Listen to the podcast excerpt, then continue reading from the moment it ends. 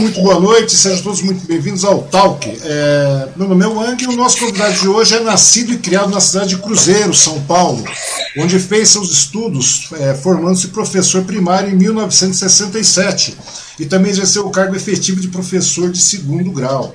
Também foi diretor de escola por 17 anos, supervisor de ensino e ajudou na criação da Secretaria Municipal de Educação de Ferraz de Vasconcelos. Também foi professor do SESI por 30 anos e é bacharel em letras pela UMC.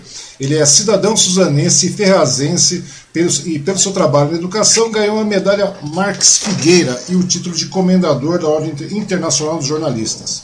Ele escreveu um livro de crônicas e por ele foi premiado pela Câmara Municipal de, eh, de Cruzeiro com o diploma de mérito Mantiqueira. Teve suas crônicas Estranho Desejo, premiado em primeiro lugar no concurso de crônicas Delicata, lá em São Paulo. E ainda é pastor protestante e pertence à Igreja Bíblica Brasileira. Ele é casado com a Marilena e é pai do Vagninho e é avô do Bruno e do Arthur. O meu convidado da vez é o professor e amigo Wagner Ramos. Tudo bom, Wagner? Como é que vai você, meu Tudo querido? Tudo bem, Anne. Tudo bem. Você, Anne? Tudo ótimo, um grande prazer ter o senhor prazer, aqui. Um prazer conversar com você, viu? O prazer Eu é... admiro muito pela sua inteligência. Aliás, você é famoso pela inteligência, né? Hum. E é muito bom conviver com gente inteligente. Ô, professor, que isso, é uma honra ter o senhor aqui de verdade. Eu falei, vamos convidar, o senhor estava encabeçando a lista. Daí eu até pedi para um, para um amigo em comum é, é, passar o seu contato. E no final acabou não passando, demorou um pouco mais, eu recorri ao velho e conhecido Alex aí para a gente pegar o conteúdo. Eu falei, deixa eu chamar o Alex. Aí o Alex já passou o seu telefone e falou: chama o professor Wagner, vai responder daqui a três dias, mas não custa chamar. Aí eu falei, vou chamá-lo e, e, e, e. daí já passou o telefone da Marilena, já foi passando, tudo que era telefone que ele tinha pela frente, ele acabou passando. É verdade, o, o, o, não tem como. Mas, mas obrigado pelos elogios aí, mas. É, é, o senhor que é muito gentil aí, de verdade aí. Não, não, é verdade mesmo. Né? E... É verdade. Você é, você é conhecido pela sua inteligência. Não e... tanto, não tanto. O senhor que é, a, sua, a, sua gentileza, a sua gentileza, professor, é por gentileza da sua parte. Mas de verdade mesmo, fico, de verdade fico muito agradecido em ter o senhor aqui, professor, porque o senhor, é uma figura, o senhor é uma figura conceituada, uma figura conhecida. Inclusive, eu conheço já faz bastante tempo, né? Para bem o que eu perto de uns 20 anos, talvez, é isso? Ah, é, por aí. Bem por perto aí. de uns 20 anos, né? Para o senhor ter uma é, Você era menino, né? Você era um menino. Um Não, mocinho. Era um, Um menino. Não, não digo que é menino, né? Hoje nós estamos com Era 51. menino. Estamos com 51, já Um estamos. cabelo meio- comprido, né? Um cabelo bonito. É, eu tinha, cabelo é, tinha, tinha um cabelão enorme mesmo, acabei cortando, porque não tem jeito, né? A gente acaba tendo, acaba tendo que trabalhar nesse mercado de é, é, empresas e tudo mais, mercado empresarial, é meio difícil você dar credibilidade também. que Você... ter terno, gravata, cortar o cabelo, né? Deixa eu ver que coisa, né? Hoje não é mais assim, hoje o pessoal vai cabeludo, tá, o cabelo até as costas. É, as já coisas tá já estão mais, atenu... tá mais atenuado hoje, né? Pois Tá é, mais- hoje tá mais tá rolando tranquilo. mais. Pois é. É, eu me lembro no tempo que os bancários Uhum. iam de terno e gravata. Demorou para ser abolido esse costume. Pois Hoje eles trabalham, daqui a pouco vão trabalhar de bermuda. Mas Pois era é. obrigatório o bancário de terno e gravata. É verdade, eu me lembro que o gerente, o gerente do meu pai, né, no caso, era o antigo banco BCN, o senhor deve se lembrar disso. Existia esse banco. Era um festival, todo mundo com terno, gravata, era uma coisa É, parecia bastante. advogados, né? Parecia Pois é. advogado. Pois é, e hoje, para o senhor ter uma ideia, né? Hoje, eh, no meu caso, eu particularmente, quando estou. É, é, agora a gente vai chegando numa certa idade, né? Eu passei a, a usar mais terno e gravata que outras coisas. Se eu verificar, tem umas 200 fotos meio de terno e gravata que você acaba, dentro do, dentro do Suzano hoje, você acaba ficando. Acho que a gente vai, vai envelhecendo, vai, vai, vai ficando Você tá com quantos anos, Anny? 52, professor. 51, falei Nossa. 52 esse ano. Estou bem idoso já. Tem, tem, tem cara de 30. Opa, cara- se eu, chegar, se eu chegar nos seus 35 aí, professor, eu fico satisfeito. Mas me conta uma coisa, professor Wagner. O senhor é lá de Cruzeiro, é isso? Isso, olha, eu fui nascido e criado em Cruzeiro. Aham. Eu saí de lá já formado, professor primário. Naquele tempo a gente não tinha tanta opção. Ou você fazia o científico e para ser engenheiro, para ser é, médico, ou fazia a escola normal. Uhum. Que por sinal nem pegava muito bem homem fazer escola normal naquele tempo. É. Era mais um- uma escola de mulheres que, segundo o povo da época, falavam que elas faziam a, a escola normal para esperar o marido. Uhum. E a nossa turma de a turma que formou em 67 foi uma turma atípica. Nós tivemos bastante é, rapaz no uhum. curso normal de formação de professor. Uhum. Mas eu fiz o normal por vocação mesmo. Eu sempre quis ser professor. Nunca almejei nada além de ser professor. Eu cheguei até a supervisão, mas foi por contingência da vida. Uhum. Na realidade, a minha vocação era para ser professor primário, é, é, alfabetizador, ensinar a ler, a escrever. Eu fui para a roça, eu trabalhei muito tempo na roça, num lugar que chamava Limite do Sertão. É isso que eu queria lhe perguntar. Lá, lá em Cruzeiro, lá, ah. lá, lá, lá, quando, quando o senhor estava lá, como é que foi a sua infância lá, professor? Ah, olha, a minha infância foi uma, uma infância bastante ruim, hum. para falar a verdade. Nós tínhamos. Nós somos é, de uma classe média. Uhum. Eu sou. Nós somos em dois filhos. Eu e uma irmã só. Meu pai é de Guaratinguetá, minha mãe de Cachoeira, uhum. mas o, o, meu pai teve problemas muito sérios com a guerra. Uhum. Ele é pracinha, ele lutou na Itália. E quando voltou de lá, voltou com neurose de guerra e com vício de, de beber, bebia muito. Uhum. E nós fomos muito infelizes, sabe? A bem da verdade, foi uma infância muito atribulada, uma infância muito difícil. Nós poderíamos ter tido uma infância maravilhosa. Isso Mas por conta dessa, desses problemas que meu pai trouxe da Itália, uhum. nós sofremos muito. Minha mãe chegou até a separar do meu pai. Eu estudei no colégio onde o, o esse que fez o meu amigo aqui de, de Suzano, que fez o hino de Suzano, que ah, entrevistou. O Gouveia, seu Zé de Gouveia. Gouveia. Grande abraço para Gouveia no colégio onde o Gouveia estudou. O Gouveia é muito amigo meu, um moço muito culto. É, estudei no colégio que ele estudou em Lavrinhas, por conta dessa separação dos dois. Uhum. acabaram se separando definitivo, separava e voltava, separava e voltava. Quando eu me formei, eu peguei meu diploma e falei, eu estou indo embora daqui. Porque Cruzeiro numa, é uma cidade muito pequena, eu amo Cruzeiro.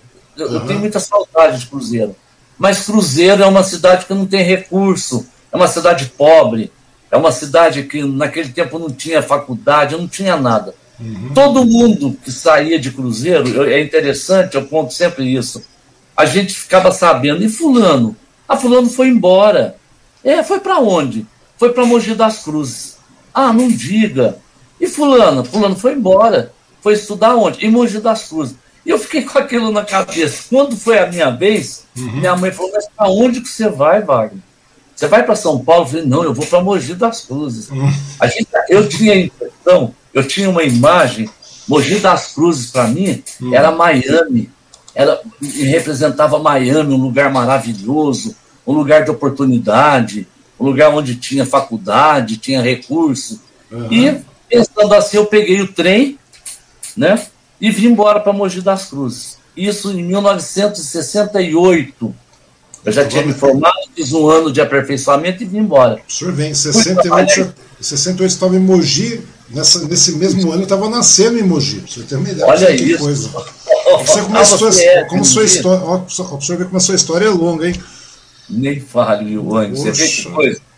Aí, aí cheguei em Mogi, arrumei um emprego é, em Poá, eu dava aula no curso de adulto de Poá, na Vila Varela, era um lugar que só tinha mato, e só tinha essa escolinha lá. Eu ia toda noite dar aula lá.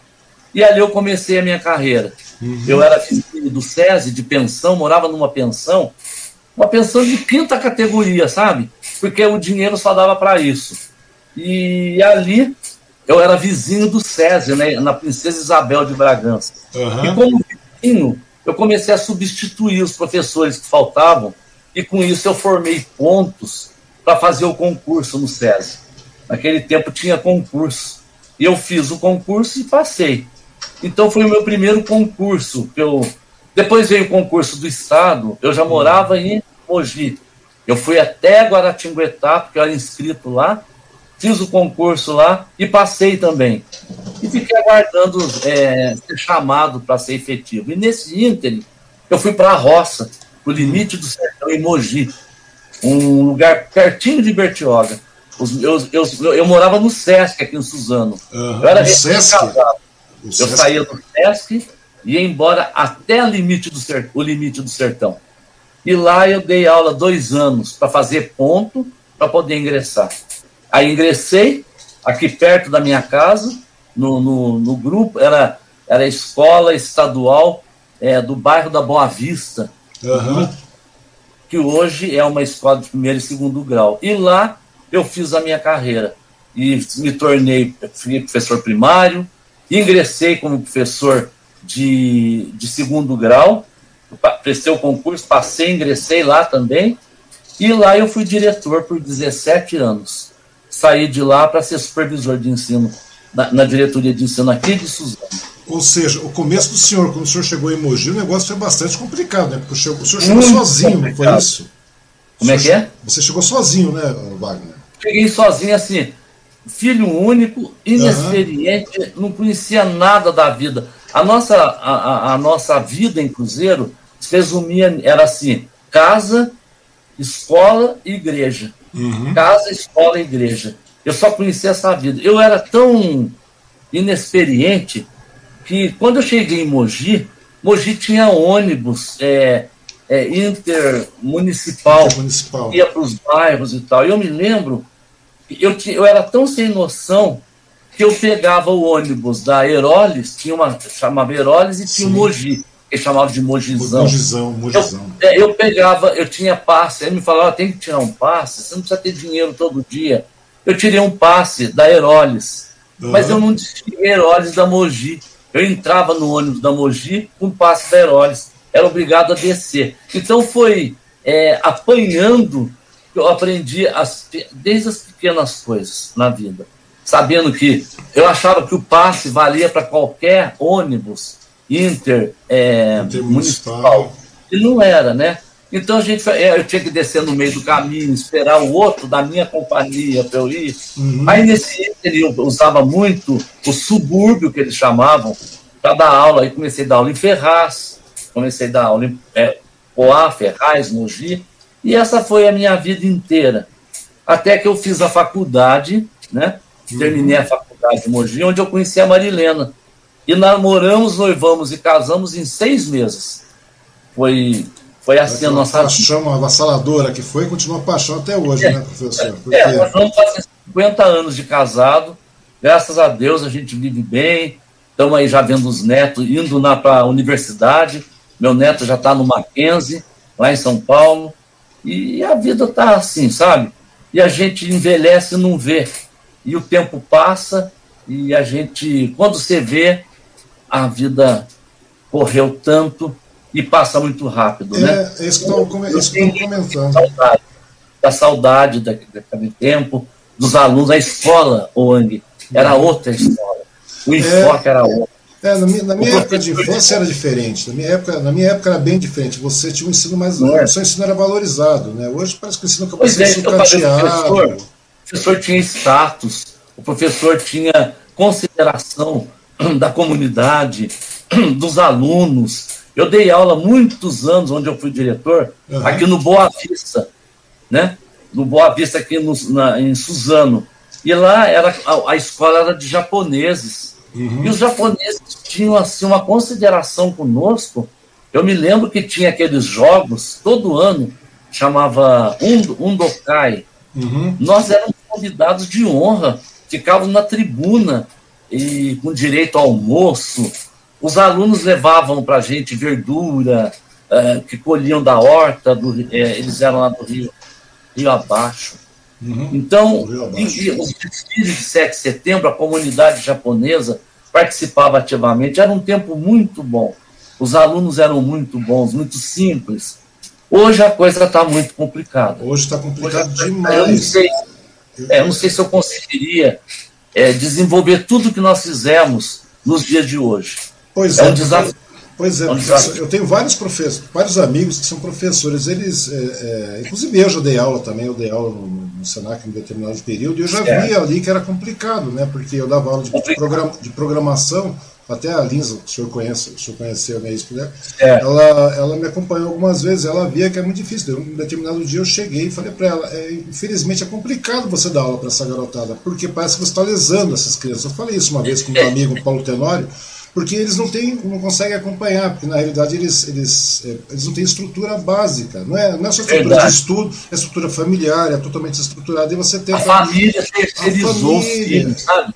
Não, é uma não, não, é só isso, não é só isso, não, mas acontece que a família também está bastante desestruturada, né, professor? Muito desgastada, muito abalada na sua, na, na, no seu alicerce, sabe? É, e isso aconteceu então, por décadas, né? Isso foi uma coisa que, tá, que veio ocorrendo por décadas, né? E acabou sendo passando e as pessoas não perceberam. Né? Foi solapando os alicerces da educação. E hoje nós não temos uma política educacional. A gente tem uma política partidária influenciando dentro da educação. Eu, eu, eu, percebo uma política educacional. É, cada governante que chega quer desfazer o que o outro fez. E isso quem acaba acarretando prejuízo para o próprio educando, que sofre as consequências dessa mudança, dessa promoção, sem saber, eles inventaram agora um é uma conquista, né? Eu corro até o risco de ser taxado como antigo, uh, enfim, mas esse construtivismo, tudo bem, eu acho que a, a, o conhecimento ele, ele, ele é construído todo dia, uhum. mas aquele sistema de avaliação, e tem que haver uma avaliação. O aluno tem que mostrar se realmente Sim, claro é tem, claro que tem. tem. Hoje não tem mais isso, hoje parece que existe uma. Ele, ele, ele chama. Não, não sei se eu poderia dizer que era promoção automática, mas é quase isso. É, sabe? É, é, pro, é, é, progressão automática, né? Que eles chamam. É, eles chamam de, é progressão, mas é promoção. Porque sabe, não sabe, passa. Então eu não, não concordo. Eu acho uma coisa bastante errada isso aí com relação à, mudança, porque eu acho que o, o, o, sucateamento que a educação teve, e não foi uma coisa pequena, foi uma coisa que veio ocorrendo por décadas, né, professor? É veio ocorrendo por foi, décadas, foi, e, a, e a própria população também, ela não, não se deu conta disso, porque naquela época que o senhor dava, dava aulas, em que eu era, eu, eu era aluno, no caso também, né? não o senhor, mas eu era aluno nessa época aí, em 1970, 80, você via que tinha uma, uma, educação de uma boa qualidade. Eu estudava no Coronel Almeida, lá em Mogi, que o senhor conhece certamente, no, no, no colégio. É, os alunos saíam, Ong, com uma base, sabe? Não, as pessoas tinham, as, as, garotadas tinham interesse também, você conseguia despertar é, é interesse nessa garotada. Hoje eu fico é, eu vendo. Eu trabalhei muito no meio de japoneses, uhum. e os japoneses muito sério, levam muito a sério a educação. Eles frequentavam a escola, a Associação de Pais e Mestres era muito bem frequentada, eles faziam questão de participar, eles eram muito ativos na escola. Hoje, eu, eu não vejo mais isso acontecer. Os pais nem sabem. Eu, a gente pergunta, ultimamente perguntava, o pai ia na escola fazer alguma reivindicação ou reclamação, falava, é, que série seu filho está? A hora para falar a verdade, eu não sei, não. O senhor sabe o nome da professora? Eu também não sei. Professor, também então, é complicado isso. É muito é complicado. É complicadíssimo, porque na realidade, na realidade as pessoas pensam ah, a educação, etc. As pessoas confundem muito a educação, a educação escolar, né, o ensino escolar, com a educação feita é, proveniente é, do lar. E as pessoas. É, eu estava conversando com a, com a Sandra, o senhor deve conhecer também a Sandra Gonçalves aqui, né? Não sei se o senhor conhece ela aqui em Suzano, professora também. Certo. É incrível como a gente vê o, o, o, o como é que chama? A degradação que a, que a, que a educação sofreu nesse meio tempo. Em todas as gestões, todos os governos e tudo mais, não falando só na questão de, de Suzano, etc. Agora parece que está dando uma, uma, uma, verificada, apesar que com esse momento de pandemia não dá para você fazer muita coisa também. Mas nesses últimos anos aí, parece que a educação, a cultura, estava conversando com o Geraldo Garipo, que era o secretário de cultura aí de Suzano, aqui de Suzano. E ele mesmo falava, parece que a educação e a cultura são cerejas do bolo, assim, da, da, da de toda e qualquer gestão. As que eles colocam, a, a, a, sabe, fazem tudo, tudo, fazem, fazem aquelas manobras, aquelas falácias todas, e no final colocam a educação e a cultura com um topo para falar que está fazendo alguma coisa. E na realidade eu acho que é tão complicado hoje, né? Eu vejo esse momento. É, é muito complicado. A gente vê, é a gente. A gente, vê, a gente vê a politicagem que está ocorrendo com a educação. Vamos pegar o estado de São Paulo. É muito, vamos, vamos, pegar o nosso é quintal aqui. eu, a gente, eu, eu, eu corro o risco de ser taxado de saudosista, de antiquado e tal. Mas o que, que eu vou fazer? É uma análise que eu faço e não, vejo mas... como era e como ficou. Não, eu é vejo é verdade. Tem suas vantagens hoje, tem, tem muita facilidade. O próprio computador é uma ferramenta maravilhosa. Mas, não, mas sabe o que, que é? Mas, mas a criançada parece que não tem mais um foco, professor. A gente vê que essa, essa é, falta é, de foco, é essa falta de foco vem da família, né? Que a família acaba eu sendo. sendo porque o senhor tem uma ideia, é, né? A, a, a, a falta de interesse dele a criança. É, eles, fazem, eles fazem da escola um amontoado de criança. E na realidade, mas a função da escola não é essa. A função da escola é socializar, a função da escola é, é, é, é socializar, é educar, é preparar esse é, aluno para o é, é mercado. É inserir o aluno no contexto social, social exatamente. mas é, assim, adaptá-lo, é, municiá-lo de conhecimento, para que ele seja um elemento útil. Mas a gente vê um aproveitamento que deixa muito pífio, a desejar. Pífio, né? Pífio, o negócio é pífio. Infelizmente, é. Então, eu... Eu, eu, eu, dava aula, professor, para pessoas aí de de 18, 19 anos, 17, 18, 19 anos, que era garotada que saiu do segundo grau, etc. e tal, e estava lá fazendo curso, um curso profissionalizante, no caso, que era um curso de programação web. O senhor acredita que as pessoas não conseguiam escrever, professor? Não sabiam. É, chegavam, é não sabiam escrever. Não, não é que você o tá nível está muito, o nível tá muito baixo. Ninguém lê mais. Ninguém se interessa por nada, por leitura. Por... É, é, é, muito, é complicado, viu, Ang?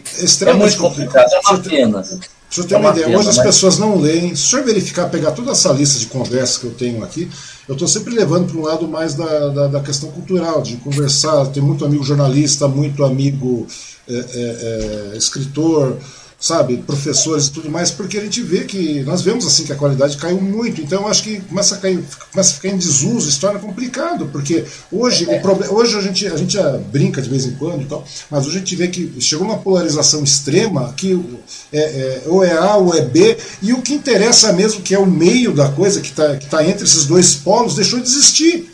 É parece, verdade, parece, é que, a, parece que a nação, mesmo bem coletivo, parece que deixou de existir. O bem coletivo que eu digo é você educar melhor, é você incentivar melhor. Hoje é, é você pega a garotada o tempo inteiro, como o senhor mesmo falou, coloca a garotada em escola com uma amontou criança. A intenção nessa. Hoje, para você ter uma ideia, muitos pais ah, vamos, vamos colocar o aluno de volta na escola, mas parece que estão querendo colocar o aluno na escola porque não aguento mais o filho em casa. É uma coisa meio louca. É, é e, e, e, o objetivo não é esse, né? O objetivo não é mas, esse. Olha, com todo esse panorama eu não quero passar uma imagem uhum. de desânimo, de desalento, porque tem um pensamento que diz assim, ó, não desanimes nunca o sonhador que vem depois, porque a dor não é menor quando choram dois. Verdade. Eu quero, eu quero com, me congratular com os professores, dizer para eles que vale a pena, se você faz por vocação, é uma coisa divina. Pois é, é os, uma... os, professores, todos os professores que eu conheço, é? todos os professores que eu conheço, professor Wagner, eles são é, é realmente quase que praticamente heróis, porque os caras ganham mal, trabalham que nem louco. Tem amigo meu que trabalha em uma, duas, três escolas. É para poder sobreviver, né? Para poder sobreviver. O professor não tem tempo de se atualizar, o professor não tem tempo de, de fazer nada, porque o professor também é, é gente, verdade. o professor é profissional. Daí eu fico vendo como é que pode chegar num estágio desse, de, de, de abrir mão da educação, que é uma, um pilar realmente, a educação. É, é verdade. É, Olha, você veja o Japão, o Japão se ergueu da Segunda Guerra Mundial, era uma aldeia, o Japão é arrebentada por duas bombas atômicas.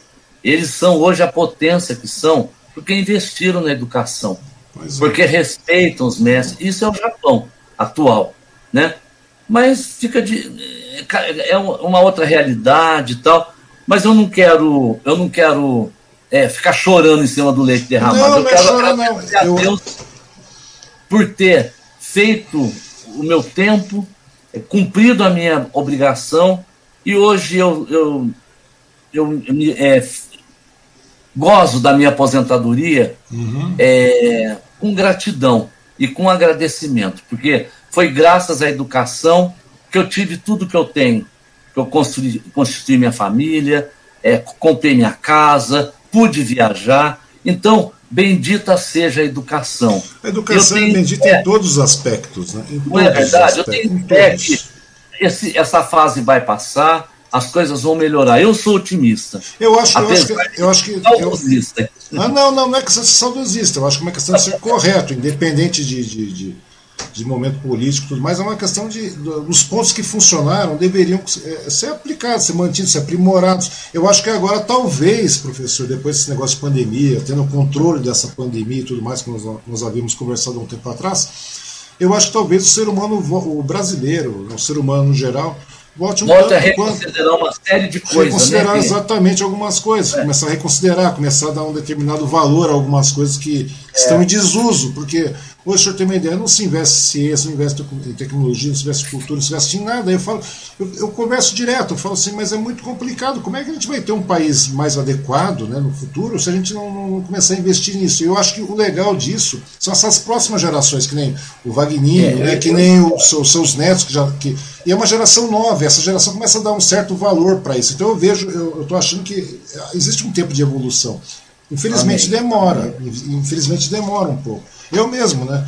O senhor fala, ah, você é muito inteligente, etc.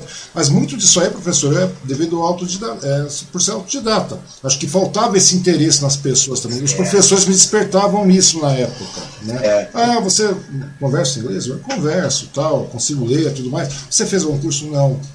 A maior, se, eu, se eu contar para o senhor, eu não fiz uma faculdade, para o senhor ter uma ideia.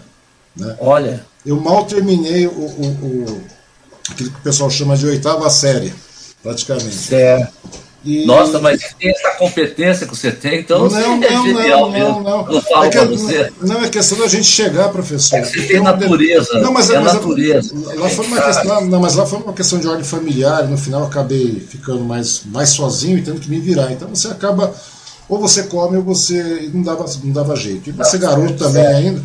Mas eu acho que. Na, mas dessa... eu quero citar aqui ah, o nome da Maria da Penha Gelk, que uhum. foi minha dirigente aqui da, da, da, é, da, Diretoria Regional de Ensino de Suzano, uhum. hoje aposentada, uma grande mestra, uma, uma mulher é, maravilhosa, uma mulher de muita competência. O Gouveia, Gouveia que é a maior competência que o Gouveia, o Gouveia é or concurso. Gouveia né? é meu vizinho. Ah, eu, eu, eu, corro o risco de ser cabotino, mas eu quero citar a Marilena, uhum. que nunca tão vocacionada, ela sente saudade de, de, de, de, dar aula, de estar na sala, de ter convivência com os alunos, sabe? Então, é, por essas pessoas, eu vi que vale a pena. Claro que vale. Que Deus há de colocar pessoas vocacionadas como essas que eu citei e tantas outras que vão levar isso para adiante, se Deus sim, quiser. Sim, sim, vão levar sim.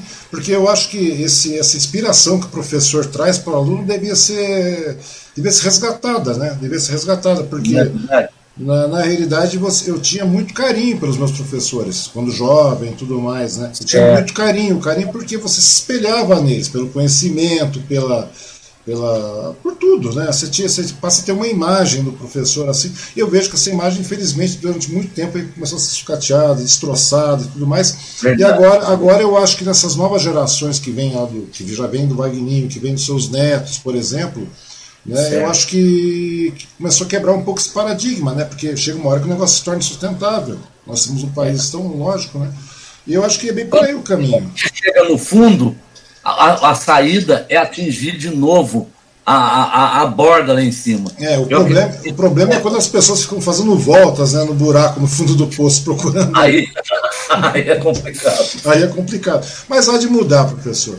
Mas aí, professor, daí o senhor é, é, acabou calhando em Suzano. Né? O senhor falou, tal, vamos para lá, vamos para Mogi, de Mogi o senhor fez tudo isso, daqui a pouco o senhor estava no Boa Vista. Esses dias atrás eu estava conversando com, com o ex-prefeito, o Marcelo Cândido, o senhor até me citou, eu conversei, eu falei, vou conversar com o Wagner. Ele falou, professor Wagner? Falou, o senhor já Olha, foi professor dele também, né? Eu estive conversando com ele. A... Dele, Cândido. Foi meu aluno na quarta série do primário. Foi, é, foi aluno nosso no Boa Vista. No então, Boa quando Vista. você vê uma pessoa do porte dele, então você sabe que valeu a pena o seu esforço, a tudo que a gente passou, as dificuldades e tal. É, quando você vê uma pessoa crescer como ele, como tantos outros que nós temos aqui em Suzano, uhum. que eu encontro com eles, muito bem posicionado, é, completamente integrado, isso é muito, isso recompensa muito. Isso é uma. É, isso não há dinheiro que pague no mundo. Sabe? É, eu vejo isso nas pessoas né? Eu vejo muito isso assim. É muito bom isso aí, porque como eu falei para o senhor, eu conversei com ele, independente desse negócio de partido e tudo mais, que, que, que certo, é questão certo. política. Tirando a política partidária. Tirando a, tirando a política partidária, que a política partidária ela é temporal, né? Ela, ela vai determinadamente, depois ela altera, mas não tem, tem nada a ver. Eu fico vendo a, a, a presteza, a educação, que a gente. Eu estou falando no caso do Marcelo, que eu, que eu Todo mundo o senhor como professor dele. Eu vejo que é. muito, muito dessa, dessa elegância, desse, desse garbo, desse porte, dessa educação, vem de, de professores que, como o senhor, que a grande verdade é essa. Eu não estou puxando o saco, eu, não é isso. Não, estou falando Olha, sério. Eu, eu fico contente e graças a Deus eu não, eu não precisei morrer para virar nome de escola, nem nome de sala, nem nome de praça. Pois é. Eu fui reconhecido, graças a Deus, quando eu ganhei a medalha uh, Marcos Figueira, uhum. pelo meu desempenho como professor, o próprio título de cidadão suzanense, foi tudo, começou da escolinha lá do Boa Vista, ali que irradiou tudo e, e me levou para esse reconhecimento. Então eu sou muito grato a Suzano. Suzano, é, quando eu me aposentei, minha mãe falou para mim: Ô filho, agora você pode voltar para Cruzeiro, você já cumpriu sua função, está aposentado. Eu falei para minha mãe: olha, mãe, é, quem conhece Suzano não, não larga mais Suzano. Eu amo Suzano, eu sou apaixonado por Suzano. Quando eu cheguei em Mogi, eu achava que Mogi era Miami. Uhum. Tão maravilhoso que era. Hoje, Miami é Suzano. Eu amo Suzano. De não, coração. Na, nada contra Mogi, nada contra Mogi. Eu nasci em Mogi, não, morei em São Sebastião, mas Suzano é maravilhoso. Eu particularmente eu também acho. Suzano eu é de uma, uma cidade progressista, tenho muitos amigos, uma cidade maravilhosa. Mas Suzano, Suzano é igual a mulher que você ama, você não vê defeito. Você ama. O povo fala, mas, mas que mulher feia, que hum. mulher desengonçada. Mas para você, é a mulher que você ama, então não tem defeito, é amor. Suzano é assim, pode ter, tem seus problemas, mas é, amor. Eu amo Suzano. Suzano eu vejo uma, é uma cidade de progresso constante, independente de. de, de eu, amo eu acho que Suzano é uma cidade que. Eu não tenho nada contra Mogi. Suzano, sabe? Oi? Amo de Suzano, gosto muito. Pois é, eu conheci o senhor, para o senhor ver que coisa, né? Eu, o senhor está falando de amor, de tudo mais. Eu conheci o senhor através do, do, do, de amizades em comum e tal, né? Que foi, acabaram me indicando. Daí no final, para fazer um trabalho para o então prefeito na época, isso, e daí, daí nós acabamos conversando a respeito disso. Deixa eu ver como faz tempo, né?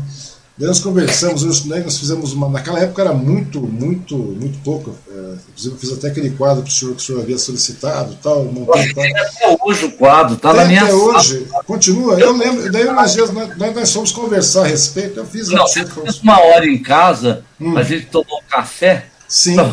Vou falar café para ficar mais politicamente correto. Mais politicamente correto. Para você ver o quadro, o seu quadro está na sala. É, hoje. eu me lembro, eu me lembro que o senhor colocou lá, eu achei, me senti muito honrado. É uma obra de arte aquilo. Não, e eu conto professor. foi o Ang que fez, isso aqui é do Ang. Não, sabe? isso, foi só um, foi só um, um aporte de, de, de, não, de, né, de, aporte digital naquela época. Eu também estava começando, estava montando, estava mas, e... mas eu fico vendo como é que. Não, mas eu estou vendo isso. Que naquela época eu já vi que o senhor era uma pessoa bem, bem tranquila, bem querida, bem conceituada pela, pela cidade. E depois os demais amigos que fazendo no decorrer dos anos acabaram por comprovar isso. Né? Nós temos o Rogério, o Mogi, tem o Alex, tem o Gouveia mesmo, que é uma excelente pessoa. E todo mundo fala bem, todo mundo da, é, é, da elegância, da tranquilidade. Elegância, eu digo como pessoa, não é pela vestimenta, não, não é nada disso, mas pela, pela simpatia tudo mais, e pela cultura. Eu, eu acho que a cultura, o, o, o, eu acho que a cultura, professor Wagner, é uma coisa que, que você tem que despertar. Todo mundo tem, todo mundo nasce bem tal, todo mundo nasce igual, teoricamente falando. Mas eu acho que falta o interesse, tem que despertar isso aí. Nesse decorrer aí, eu vejo que faltam professores mesmo adequados. Eu vejo que falta, não é que faltam professores adequados, eu acho que falta uma estrutura de ensino adequada para comportar é. esses professores que trabalham porque naquela Verdade. época o senhor tinha um determinado aporte. Hoje eu vejo professores trabalhando que nem herói. Pega esse período de pandemia, tem, tem amigo, professor, que, que trabalha mais até do que quando trabalha antes do período da pandemia. Eu falo, e aí hoje a gente vê. A gente vê, não, a gente vê hoje a população brigando com o professor sabe, falando, é, falando mal dos professores, eu acho uma coisa tão, tão horrível isso, porque os professores. É, é, é, é, que me inspiraram é, a ler. É, aí não, o professor tem um lugar, tem que ter um lugar reservado. Eu li um, uma, um, um ditado dizendo assim: uhum. o homem pode esquecer a primeira mulher que amou, nunca a sua primeira professora. Verdade. Olha que interessante. Você pode até esquecer quem foi sua primeira namorada. Olha, faz tantos anos, não lembro nem mais. Lembro vagamente, nem lembro mais o nome. Mas quem foi sua primeira professora, você lembra? Isso é muito. Lembro. Eu lembro. Forte. Não, não, não da primeira professora, mas você lembra de tudo. Você vai lembrando de tudo. É? Você lembra de toda a leva de professores. Estava conversando com, com um médico, um amigo lá, lá, lá de Mogi também. Inclusive, o professor dele era meu professor. A gente relembrou o nome do professor, tudo mais, no colégio de policursos na época lá. E é uma coisa bastante interessante, né? Porque esse professor é. do policurso, Antônio Carlos, ele dava aula no policurso, também dava aula na rede pública, no Coronel Almeida, onde eu falei para o senhor. Sei, sei, e daí ele, eu acabava, e ele tinha uma escola particular tal, e acabava dando aula também na rede pública. Eu não sei o porquê, não, não faço questão, não faço questão, não tenho mais a oportunidade de saber, né? Mas. Ele estava dando aula lá e lá eu conhecia. E daí, só que todos eles inspiravam essa, esse interesse pela cultura, pela leitura, porque antigamente não tinha tanto celular, aquela coisa toda, não tinha computador. É, não, a gente. A distração era a leitura mesmo das obras clássicas, dos livros. Verdade, isso, revistas. É, que aparecia. muito, né? Na, na formação do professor, da pessoa, né? A, a leitura é, é, é, essencial. Né? A, leitura é essencial, por aí que o senhor consegue construir as pessoas, construir o ser humano melhor, um, um cidadão melhor, né? um cidadão, verdadeiro cidadão de bem, que é a grande verdade é essa. Porque naquela época eu me lembro que eu lia até bula de remédio, se eu ter uma ideia, professor. Eu, eu, aquela avidez, aquela avidez por, por ler e daí tinha muita coisa que você não conseguia, você não entendia e você caía para cima. Era um linguajar complicado, né? Uma coisa. É, e daí muita coisa a gente corria atrás de dicionário, né? Isso. E hoje e eu consigo. Tem o saber que faz o homem crescer, né? Pois eu, é. Quando eu escrevi o meu livro, esse uhum. livro de crônicas, eu pensei muito na. É, eu fiz uma reflexão muito grande das minhas leituras, uhum. é, da, da vida que nós tivemos, é, e pensei nas gerações, porque a crônica é um estilo muito moderno, apesar de já ter um certo tempo, uhum. ela é rápida, ela é sucinta, ela é para os dias de hoje. Você Verdade. conta uma história de uma maneira sucinta, mas que tem começo, meio e fim. Crônica é muito bom. É muito bom escrever e é muito bom ler.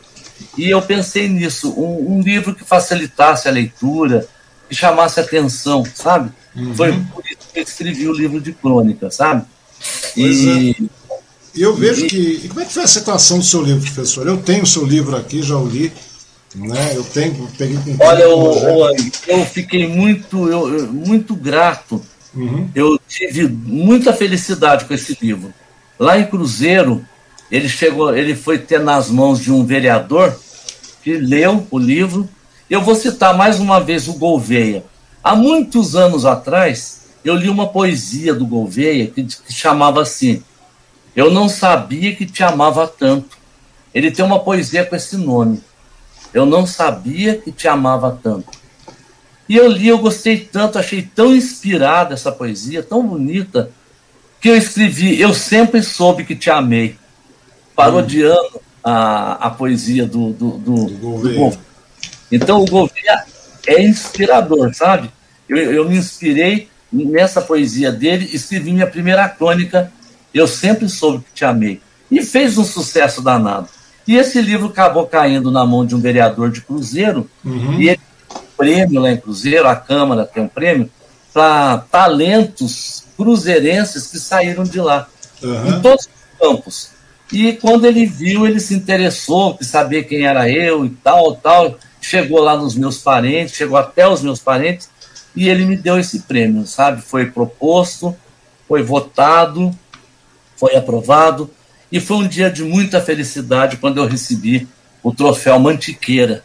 É. É, um orgulho muito grande. E depois, participando do, de um concurso de crônica em São Paulo, qual não foi minha surpresa que eu tirei o primeiro lugar em crônica. Eu concorri com gente do Brasil inteiro, e até com pessoas de Portugal. Então, para mim, é, foi uma felicidade. Deus é, é bom demais comigo. E, e eu consegui ganhar esses prêmios que coroou a, a, a minha carreira. É, foi um reconhecimento do meu trabalho, sabe? A crônica, esse livro é uma síntese de tudo que eu vi, de tudo que eu fiz, de tudo que eu passei. Então, para mim. de tudo, né, professor? E é muito é, é legal, é? uma síntese de tudo, né? Na realidade, e... senhor, eu achei muito legal isso, né? E agora senhor, na realidade, o senhor está escrevendo outro também, né? Agora, é, eu tenho. Eu agora... um, tá, no, tá no pré no livro. Ah. E agora estou esperando essa pandemia dar um tempo para a gente fazer a publicação do livro. É uma continuação do primeiro livro. É a Crônica do Coração 2. Né? Que, é que legal, nome, né? Crônicas do Coração, que o primeiro livro seu chama-se Crônicas do Coração, não é isso? É, Crônicas do Coração. E aí eu fiz o Crônicas do Coração 2. 2. Eu, você conhece o, o Rogério? Sim, claro. Eu estou chamando ele para conversar e ele não vem. Chamando ele é, né? Ele é meio, ele é meio, meio fujão mesmo. É, eu chamei Tem que conversar. Então o Rogério lendo as minhas crônicas, uma vez eu mandei para ele, não sei porque cargas d'água, uhum. nós conversamos sobre isso, eu mandei ele falou, vamos fazer um blog para você publicar e tal. Daí eu mandei as para ele, ele falou, puxa, Wagner, eu gostei tanto. Não vamos, vamos fazer um livro. Eu falei, será? Ele falou, vamos fazer um livro, vale a pena.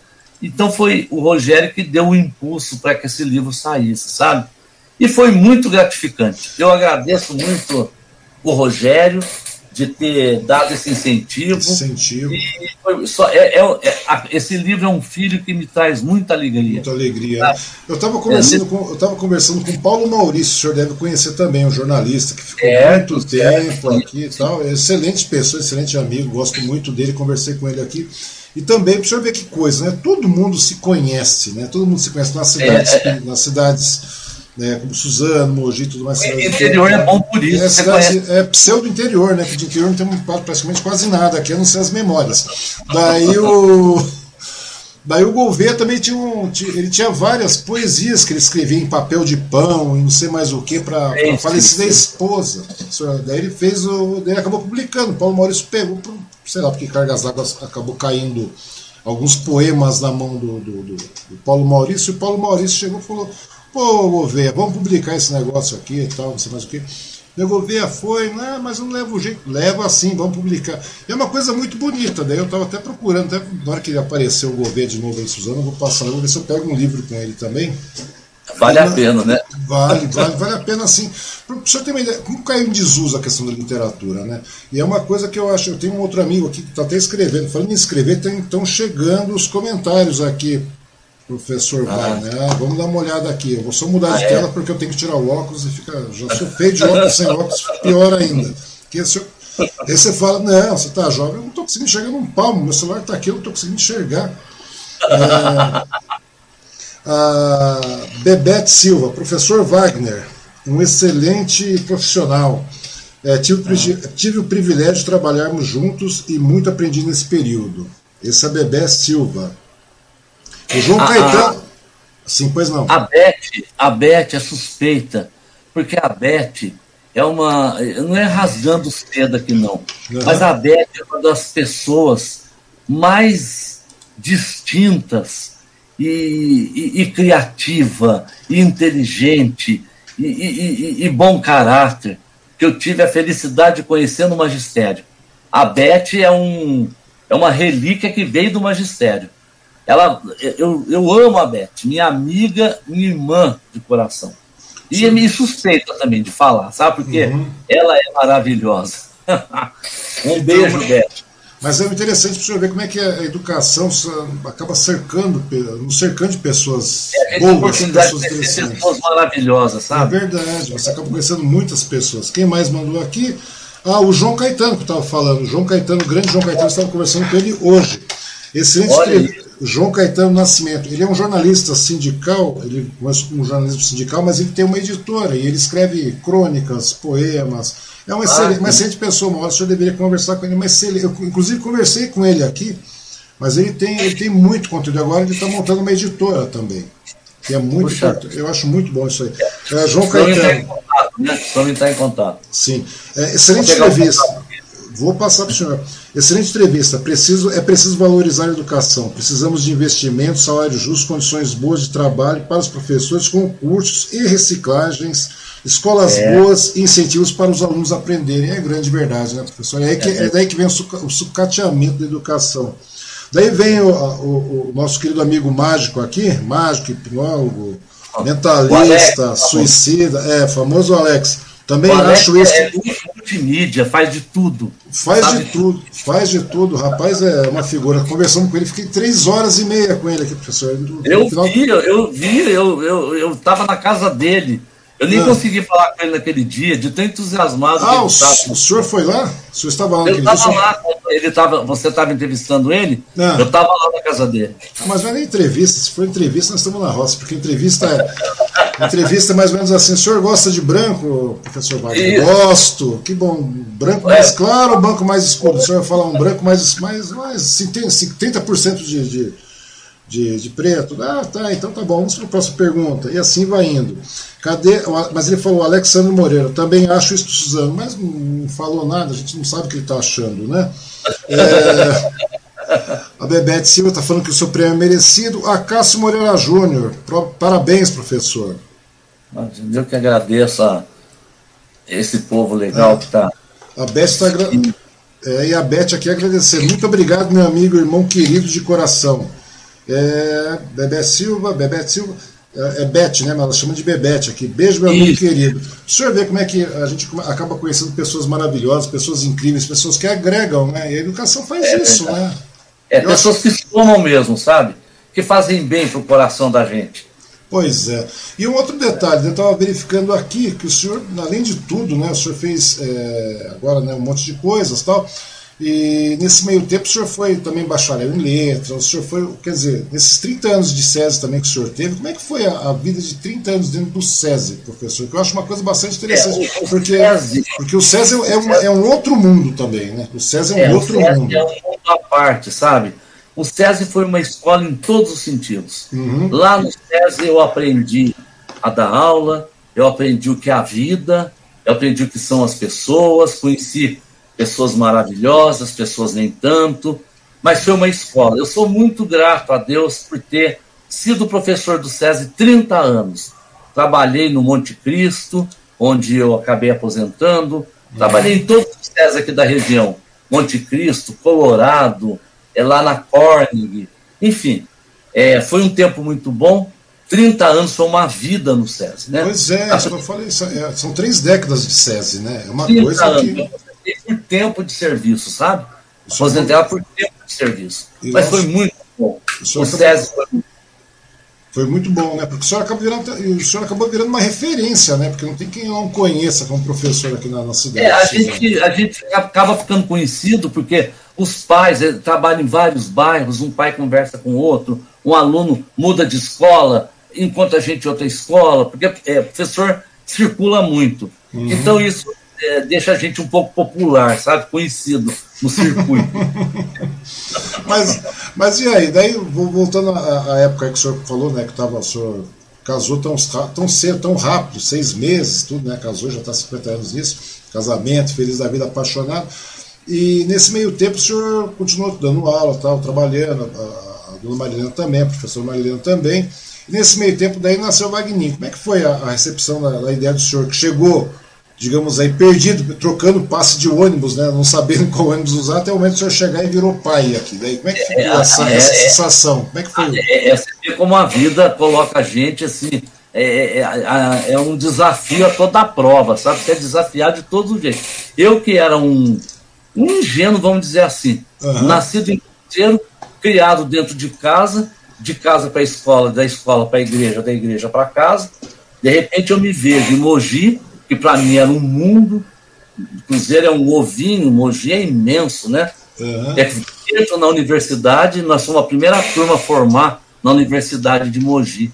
Era faculdade, depois passou a universidade, nós fomos a primeira turma a nos formar lá.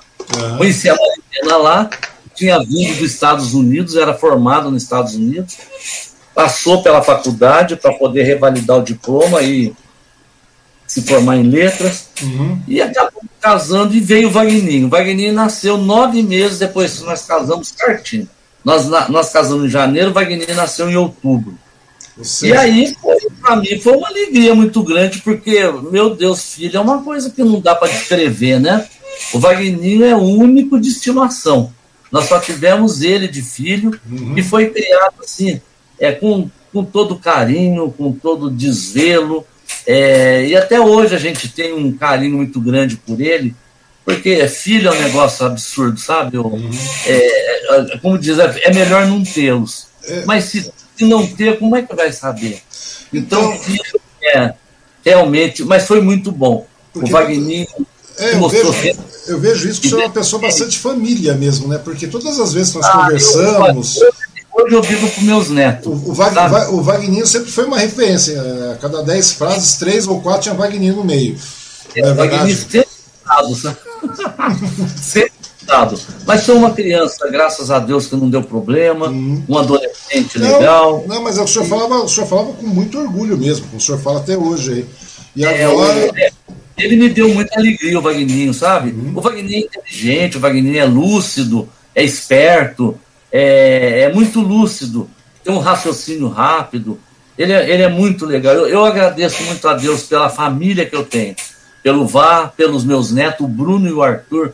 Pois o Arthur é. é. um caso à parte na história, sabe? E, ne, o mais... Neto, e Neto, você faz, faz, fez com que você se reinventasse também, Wagner? Como é que foi o negócio? Quando apareceu o primeiro, o segundo neto você se reinventou totalmente? Nossa, o segundo neto é um desafio, porque era uma personalidade hum. muito rica, sabe? Muito é, dinâmico. O primeiro neto, o Bruno, é mais centrado. É, às vezes eu falo, Bruno, parece que você tem 80 anos, ele é hum. centrado, ele é sério. Ah, o, o Arthur é um, é um caso à parte. O Arthur é de uma alegria, é, tem uma natureza alegre, é brincalhão, é criativo, é meu amigo mesmo, sabe? É um amigão, não que o Bruno não seja. Uhum. O Bruno é muito na dele, o Bruno ainda me chama atenção, fala, ô vô, como é que você fala assim, alto desse jeito? Como você ri desse jeito? O Arthur não, o Arthur, deixa meu avô rir, sabe? São é uma, é, distintas, né? Uma coisa. É diferente, diferente um do outro. Mas ambos com muita riqueza, de, de, de, de personalidade, de, de vivacidade.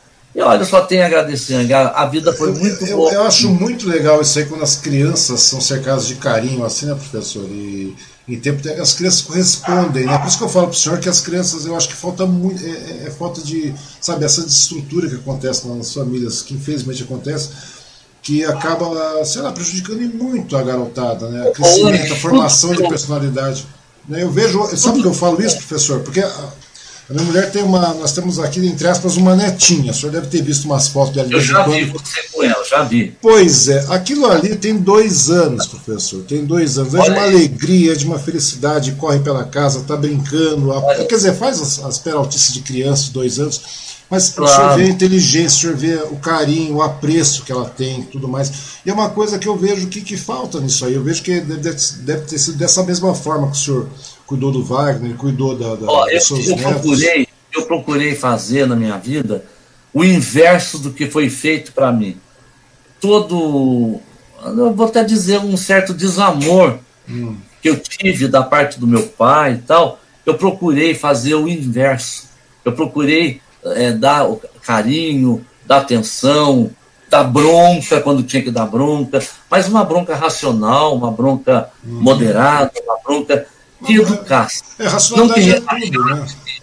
sabe? Então, é, deu certo comigo fazer o inverso do que era, do que foi feito comigo, deu certo. Uhum. Graças a Deus, é, eu, eu fui é, mas aqui, não, o senhor vê que coisa, né? E com relação ao que o senhor está falando do, do, desse, entre aspas, esse desamor que o senhor falou assim, é uma coisa bastante complicada, né? Porque na Itália, naquela época, também a situação foi bastante complicada para quem foi, foi muito lá, né? difícil. Né? Ele, eu, eu, eu, vejo, eu vejo histórias de pessoas que, que né, que infelizmente, que a gente vê isso pessoal, pelo pessoal que estava, por exemplo, pega o pessoal que estava no Vietnã naquela época nos Estados Unidos, os Estados Unidos que voltaram, todos eles voltaram.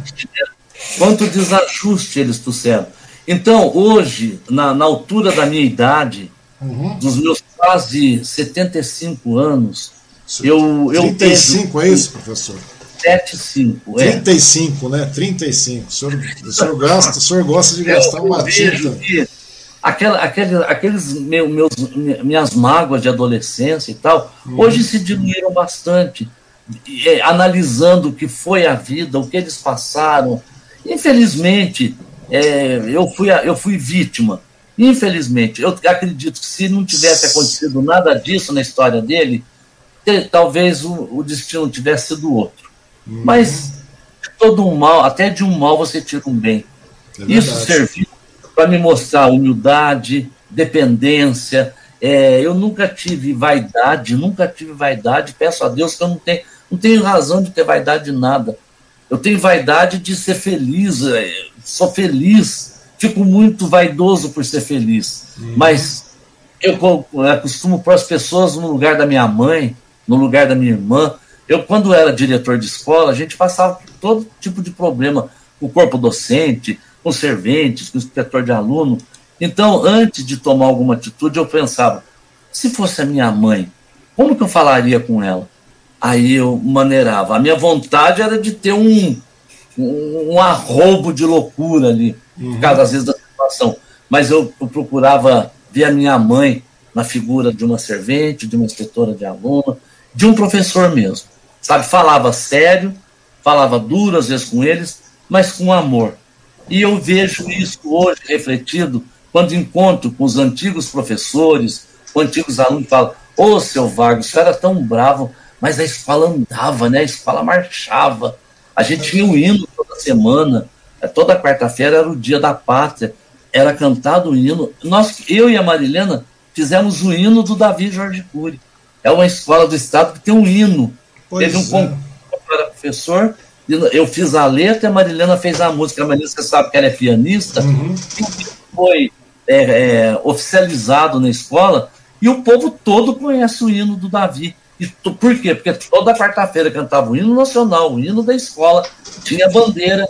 Então, e a gente exigia, sabe, um comportamento, uma, uma disciplina. Então, é, na época foi duro, os alunos, muitos é, se sentiam meio castigados e tal, uhum. mas hoje eu encontro com eles e eles me agradecem. E aí eu vejo que nós fomos no caminho certo.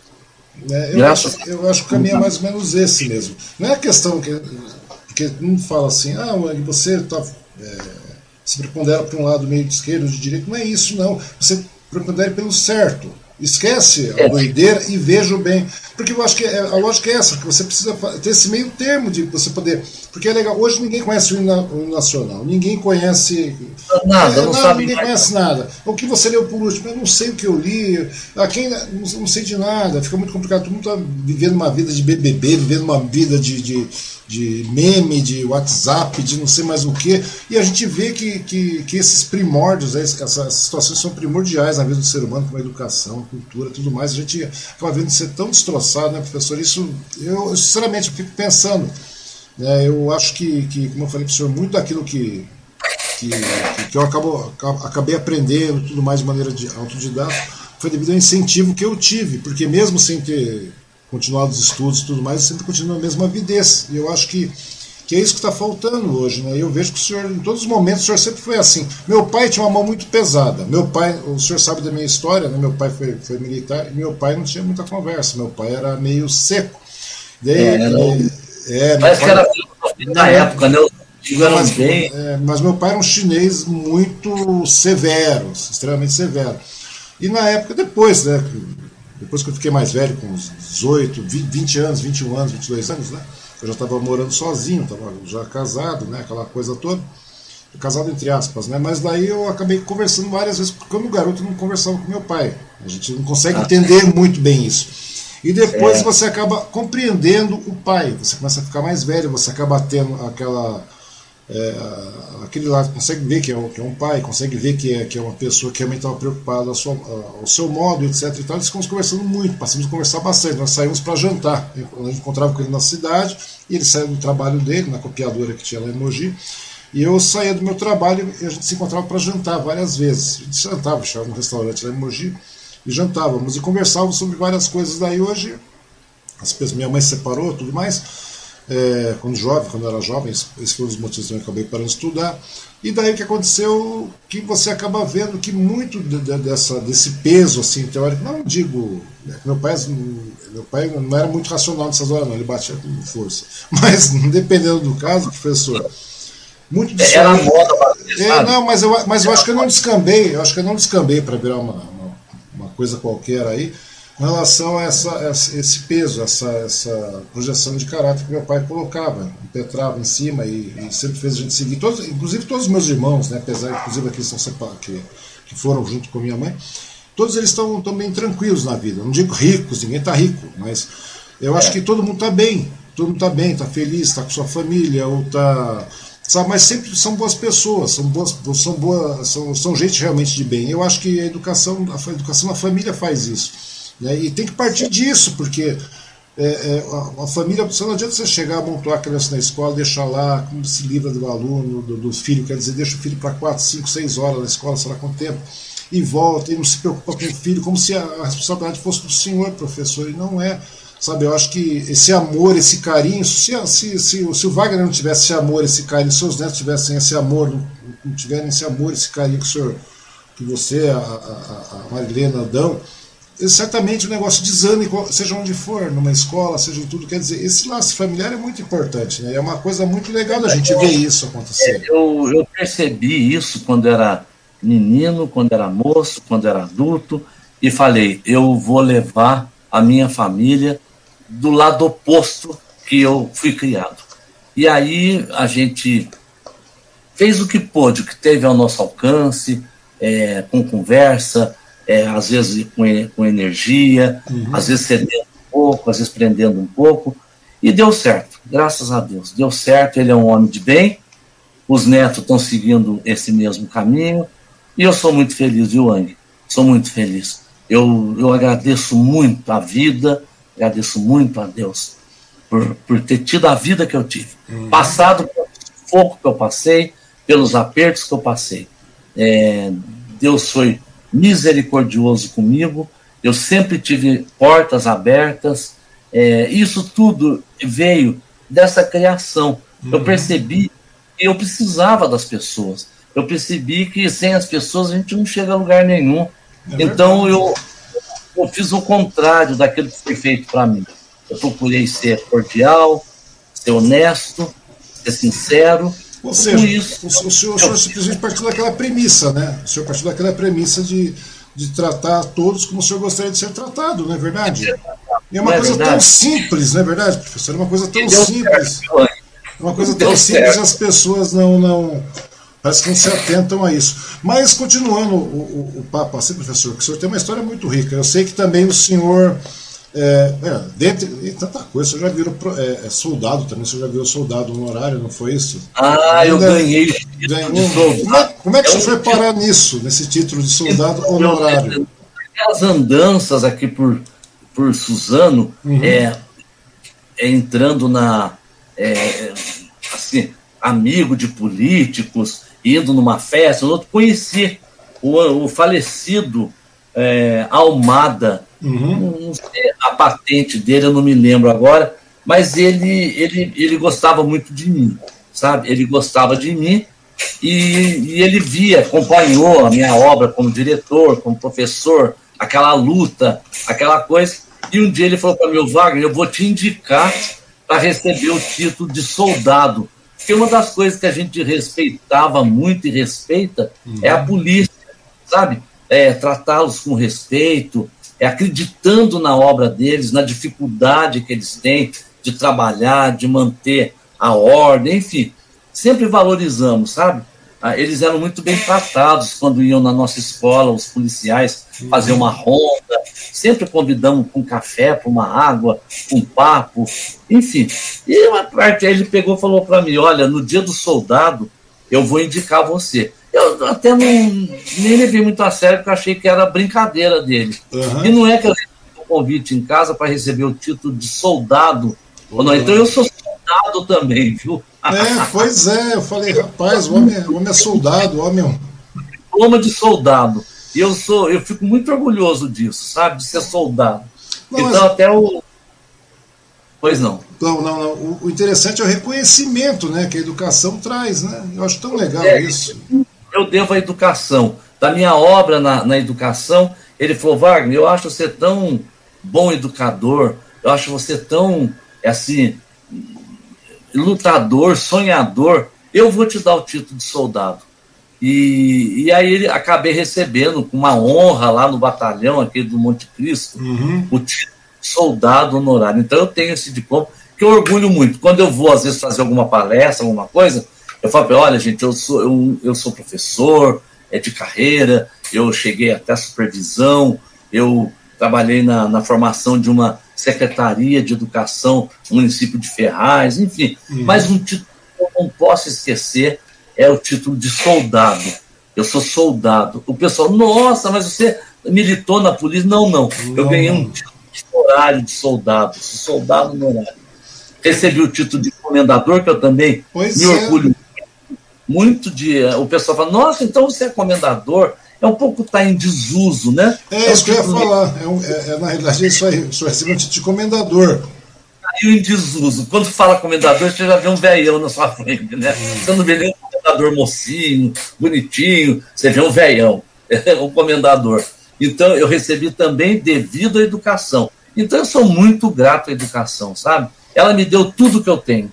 Ela foi a minha herança, ela foi, é, é, é ela me deu a, a minha casa, a, minha família, a manutenção da minha família.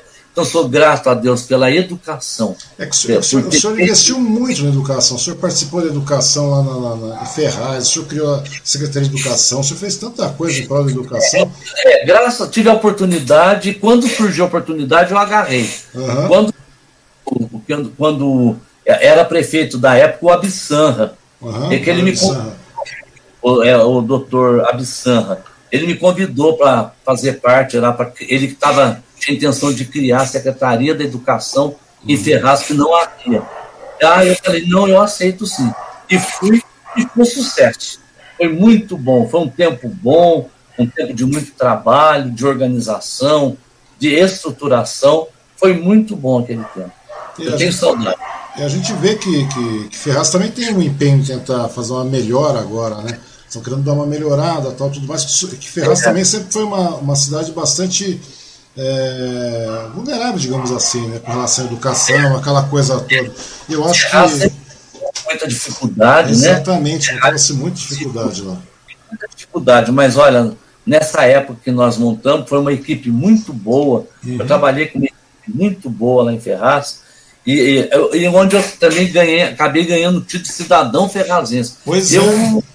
Olha, é, é, então, isso é um motivo de orgulho, porque quantos professores militam uma vida inteira e acabam aposentados, às vezes até meio esquecido. A vida foi boa comigo. Eu, eu fui reconhecido, eu não sei se conheci pessoas certas na, nas horas certas, uhum. e eu acabei de cidadão ferrazense, que eu me orgulho muito também.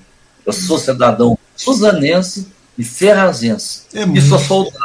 É soldado. Eu acho muito legal essa história do senhor receber um título. Porque muita gente recebe título, muitas pessoas recebem título de cidadão isso, cidadão daquilo, cidadão de tal município, de outro município. Mas muitas vezes você vê que são pessoas que, sabe, é, é, parece que é meio que um conchavo dentro do legislativo, aquela coisa para agradar. É. O senhor não é, o senhor é, é, pela questão realmente do empenho, é, porque o senhor eu, tá, entrou numa área tão nobre a justificativa era da minha ação na educação. Como você está militando, você é um militante, nós vamos propor o título para você. E eu aceitei de bom grado uhum. e tenho muito orgulho desses títulos, sabe?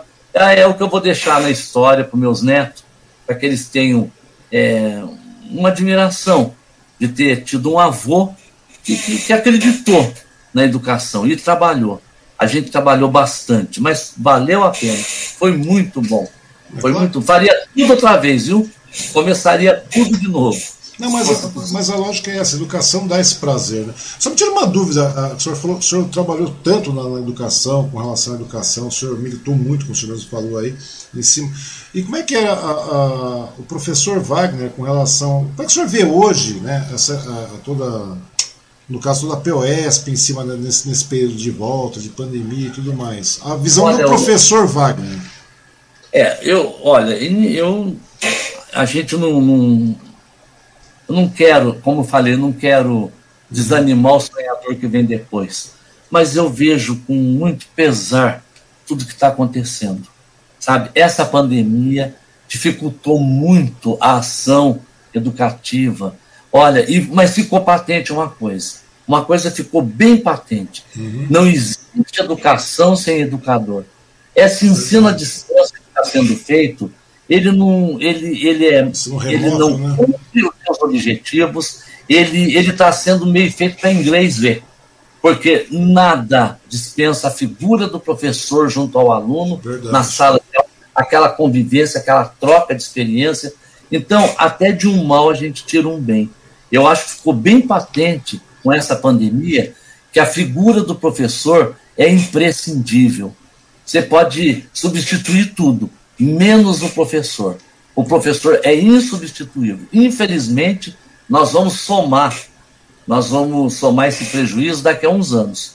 Quando os alunos forem prestar um vestibular, quando forem fazer um concurso, a gente já, a, a, juntado ao despreparo atual, uhum. mais essa infelicidade dessa pandemia. O senhor, Mas, acha, o senhor acha que esse período, esse período letivo, nós ficamos um ano sem aulas, ainda estamos, ainda estamos sem aulas? É um prejuízo, é irreparável. O senhor acha que tem é como resgatar esse, retirar esse, esse, esse atraso eu todo? Eu acho muito difícil. Olha, quando você tem sete anos, você só tem uma vez na vida Oito anos é diferente de sete. 15 é diferente de 20, diferente de 30, diferente de 40. Então, o tempo perdido é muito difícil de ser reposto. Nada é, não, não pode voltar. Infelizmente, os alunos vão ficar com esse ônus, com essa lacuna desses dois anos, porque esse ano parece que continua do mesmo jeito. Vai é, vai continuar. Infelizmente, vai. eu fico pensando da seguinte maneira, porque não só isso, mas eu acho que tanto o governo federal, o governo estadual, tudo mais, eles deveriam. Vamos falar de São Paulo. Né, quando a gente fala do governo federal, fala do governo estadual. Mas eu acho que eles deveriam, já que a solução, infelizmente, infelizmente, é não ter uma aula presencial, porque a sala presencial que eles estão querendo retornar hoje é da seguinte maneira, né? O aluno vai numa semana, faz aquele rodízio gigantesco, não é verdade? Com a sala é. reduzida, faz aquele rodízio gigantesco lá. Uma semana, duas semanas, dependendo da turma, o moleque vai voltar daqui a duas semanas apenas a criança para passar. Então, a educação é contínua. É, pois é, pois é. É todo dia. É Quando você dia. uma semana em casa, você perde o, o, o fio da, da, da, da coisa.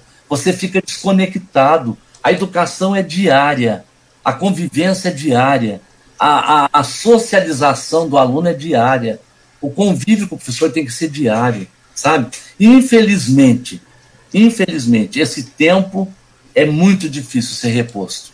Pois que, é. Que, que, que, triste isso para os alunos. É, pois e é. os netos estão incluídos nessa, nessa deficiência que está havendo. Uhum. Eu só acho tão estranho, professor, já que o único jeito era, era, era éramos ter umas aulas remotas, até porque a gente não sabe ainda de verdade mesmo o que, que vai acontecer com o controle dessa pandemia, né? Infelizmente. É. Mas é. deveriam investir melhor, então, né? Parece que tudo foi feito nas coxas, o pessoal vai, é, faz, é, investe melhor, dá suporte para os professores terem tecnologia.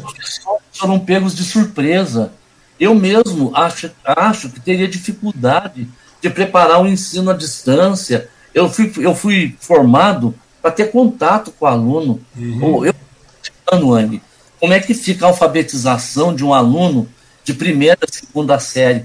Que naquele tempo você sentava com o aluno, pegava na mão dele para ele poder fazer é a letra. Coordenação motora, direito, aquela coordenação grossa que eles chamam, sabe? Tinha um período preparatório que era 15 dias fazendo chuvinha, fazendo minhoca, para é. isso, mole, para poder pegar o lápis, para ter uma agilidade. Uma coordenação motora, etc. Tudo mais. Hoje. Como que um professor ensina à distância? Como ele alfabetiza à distância? Impossível. E dentro da sala de aula é irrequieta. É difícil, você tem que motivar muito para ela não dispersar porque a natureza dela é dispersiva. Você tem que chamar a atenção dela para ficar manter o foco. A distância, como é que se faz isso? Não faz isso. É, infelizmente, não faz isso. É muito difícil. Me perdoe os progressistas, os, os moderninhos, mas eu ainda sou da antiga. Então, eu ainda acredito. Não, mas é, eu, do professor com o aluno. A educação é presencial, mas, já, que, já que não tivemos isso, já que, é, é que nem eu falei, eu acho que a garotada, os menores serão muito prejudicados mesmo. Hoje parece que a pessoa também não sabe nem escrever, né? A garotada, infelizmente, parece que perdeu o hábito de escrever. É uma, você vê o resultado de vestibular. As pérolas, quando é publicado as pérolas do Enem, uhum. as pérolas do vestibular. É, a faculdade, o nível rebaixou muito, porque já vem rebaixando desde a escola primária. A coisa está difícil mesmo, está muito difícil. E a vítima, quem é? As crianças, os futuros que vão dirigir esse país, que vão tomar rédea do país. São as crianças de hoje. E com que preparo? E com que, é, com que cultura? Em que valores? Exatamente. Os valores, os valores acabam sendo perdidos. Os valores são são coisas que, que infelizmente, quando perdidas, professor, acho que. Infelizmente, ela, ela fez um mal danado para o mundo, não só físico, mas espiritual, moral, intelectual. Essa pandemia é uma coisa do, do diabo mesmo, sabe? É uma coisa que não, não tem explicação. A gente pede muito a Deus que, que isso acabe logo, que tenha uma vacina eficiente. É, eu penso... Não 40%, mas uma vacina eficiente, como eram as vacinas antigas, que tinha, é, de poliomielite, por exemplo, você tomava, nunca tinha. Enfim, é uma coisa nova, é um vírus novo que estão se familiarizando. Toda semana se aprende a respeito dele, das sequelas que deixa. É um desafio para a medicina. Mas, é, analisando do ponto de vista de prejuízo, o prejuízo é total. É enorme, é em, todos os, em todos os aspectos o prejuízo é gigantesco. É, o mundo está prejudicado. O mundo inteiro. Sabe? Porque a partir então, do momento que você não tem, você não tem estudo, você não tem, você não tem uma vacina, você não tem. É, é, a sua economia fica parada, a sua geração de renda fica parada, tudo para. A gente está vendo hoje, eu estava conversando, estava conversando com a minha esposa, falei, nossa, realmente a situação está realmente preocupante, porque a gente fica imaginando. Perdendo emprego, quando pois comércio. É o senhor, é o senhor descer, pega o carro, desce, professor, desce pela cidade, o senhor vê aí a, a consequência disso. Fechado, fechado porque é, faliu ou porque não deu conta. Então isso é muito triste. Né? Eu que venho de outras águas, de um tempo mais farto, de um tempo de é, onde tudo era diferente. Então eu fico muito sentido. Sinto muito. A gente sente muito. Eu só, eu, só fico, eu, só fico, eu só fico um tanto quanto traumatizado que eu acho que eu achei uma falta de, de cabimento uh, os governos aí não investirem, por exemplo, não tem jeito, tudo bem, a gente compreende isso, né? o vírus é novo, a gente não conhece e tal, não sabe o que vai fazer, fique em casa, os alunos fiquem em casa, perfeito, não tem problema, eu compreendo perfeitamente, eu acho que é um lado meio meio, meio racional de você pensar também. Você não conhece a adversidade que está à frente, então você se resguarda. Não é medo, é, é se resguarda. Então por que, que eu não investo em tecnologia? Nós temos tanta tecnologia, nós temos um polo tecnológico enorme. O né? povo de curta. Não, não, mas estou falando, mas, mas, mas, isso aí. Então tá todo mundo muito perdido. É, não, tá mas, mas, mas eu acho que os governos deveriam dar uma investida em tecnologia. Vão aparelhar melhor o professor, vão aparelhar melhor os alunos, vamos fazer um certo. plano de um projeto é. educacional nesses modos, porque muito dessa, dessa, dessa, dessa, dessa, dessa tecnologia, entre aspas, que foi está sendo promovida em aula remota, muita coisa vai ficar. Isso é ponto, isso é, é ponto pacífico. Mas por que não fazer de maneira racional, professor? Né? Vamos fazer de maneira racional, onde, onde o aproveitamento não seja tão pequeno, tão pífio como está sendo hoje. Porque é impossível, é impossível, é como você falou, sem, sem um professor na, é, é, é, ao lado do aluno, de uma forma presencial, o aluno não tem rendimento, a criança não, não rende, sabe? A criança não desenvolve. É uma coisa não existe tão... educação. Isso é para inglês ver. Isso é para inglês é para cumprir calendário, para cumprir uma série de coisas para justificar uma, um orçamento, um investimento. É de uma mesquinhez sem tamanho, né, professor? Não existe, é uma mentira, infelizmente. Nós vamos colher o fruto daqui a alguns anos, essa, é, é, é, essa lacuna que aconteceu. E o tempo perdido é muito difícil ser recuperado. A hora é agora e hoje. Amanhã é outro dia. Amanhã o café esfriou, a vontade passou, como diz na poesia. Hum, é Infelizmente, nós tivemos essa, essa desdita de ter acontecido isso. Mas eu, com tudo isso, ficou bem patente para mim que a figura do professor é imprescindível isso, junto ao aluno. Isso, isso, isso, é, é, isso é. Não existe computador, não existe máquina que substitua o professor. A presença do professor. É então, até a gente tira um bem. Ficou muito bom para o magistério. Eu acho que valoriza a figura do professor. Né? Agora, as autoridades têm que ter sensibilidade. Isso, exatamente. Para isso, né? Para verificar, Vamos ver. Para verificar que o professor é imprescindível. Para que isso aconteça, né? O professor é imprescindível.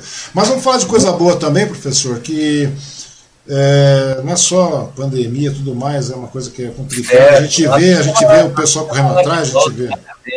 Oi? A vida é maravilhosa, tem pois outros é. aspectos. Tem outros aspectos aí. E, em cima de tudo isso também, professor, o senhor ainda arranja tempo para ser pastor. O senhor é pastor também, não é isso?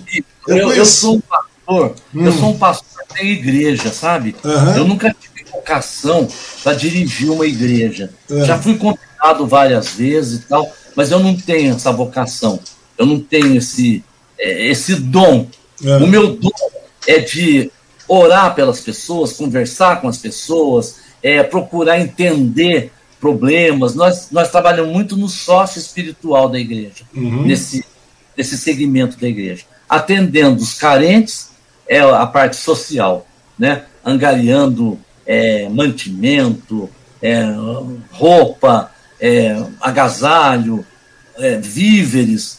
E a parte espiritual, nós temos um clamor que nós fazemos duas vezes por dia, pela vida, pela saúde, pela cura, é, um às quatro horas da tarde e um à meia-noite. Nós temos esses dois clamores. Então, o meu ministério é esse: é de consolar, é de bater um papo, é dizer que nem tudo está perdido, é dizer que a vida vale a pena, apesar de todas as dificuldades, que amanhã vai ser melhor. A minha função é essa: é falar que amanhã vai ser melhor, mas eu não falo da boca para fora eu falo acreditando. Porque eu, ve, eu olho para trás, vi como foi a minha vida e como é a minha vida. Eu tenho razão de sobra para acreditar que amanhã vai ser melhor. Eu sou um exemplo disso. Então, esse é o meu ministério. Eu sou um pastor diferente. Eu sou um pastor mais moderno. Eu sou um pastor não convencional. Uhum. Eu gostaria até de ter cara de pastor. Eu acho bonito ter uma postura de padre, de pastor, mas eu não consigo ter. Eu não consigo. Eu, eu sou otimista, eu, eu gosto de rir, eu gosto de conversar, eu gosto de, de, de sair com um amigo. Mas, eu gosto, mas, a política, mas a política da Boa Nova não é essa mesmo, professor. É, não é isso. E outra coisa, Você pregar boas novas não é isso. Não é essa. Não é? É, eu acho que é isso. Porque não é, não é, não é ser aquele, aquele, aquele cara, aquele religioso. É, é, é, pesado, mas, chato, que dita regra. Não é isso.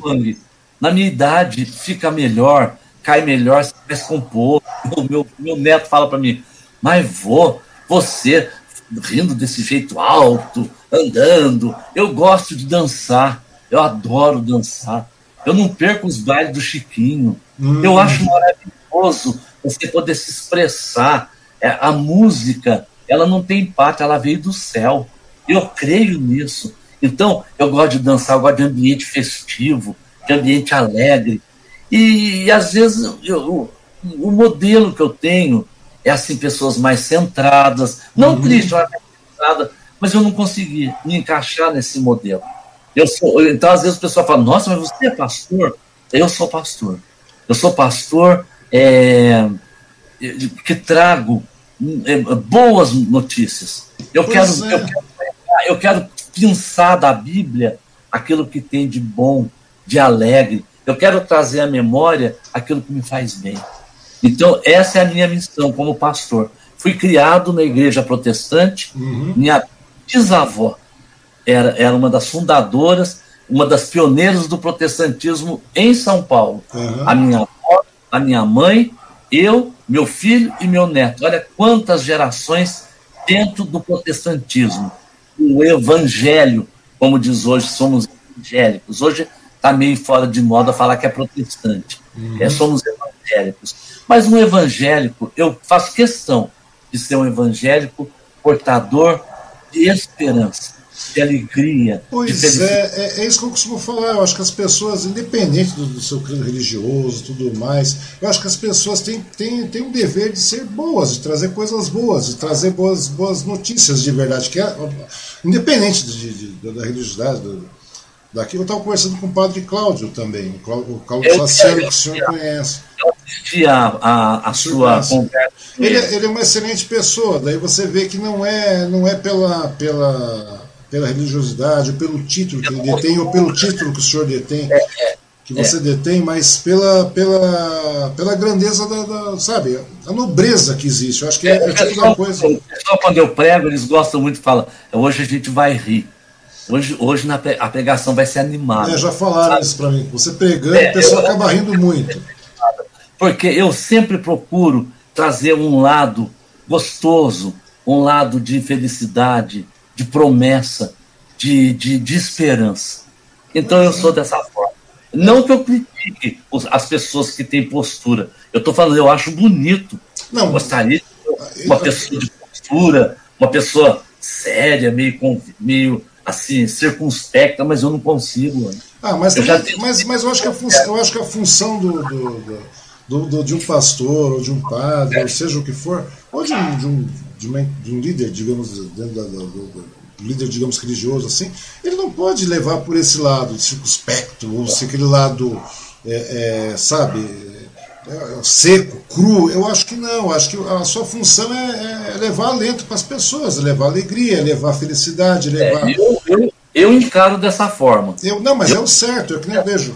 Eu fico eu, conversando. Tem gente que não gosta, mas tem gente que gosta. Então, eu procuro ser coerente comigo mesmo. Mas, mas essa eu... maneira, mas essa maneira, dessa, nessa sua coerência, o, o Wagner, você não vê que as pessoas, você também percebe, eu vejo isso, eu vejo isso.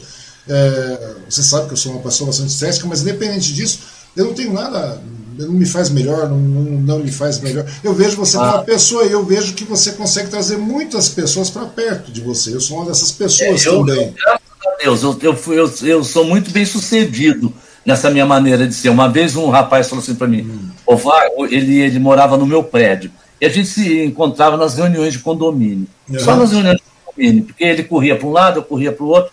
Aí um dia ele sentou e ele falou para mim, ô Vai, deixa uma coisa para você. Se ser crente é ser como você é, eu quero ser também. Hum. Eu quero ser um crente assim.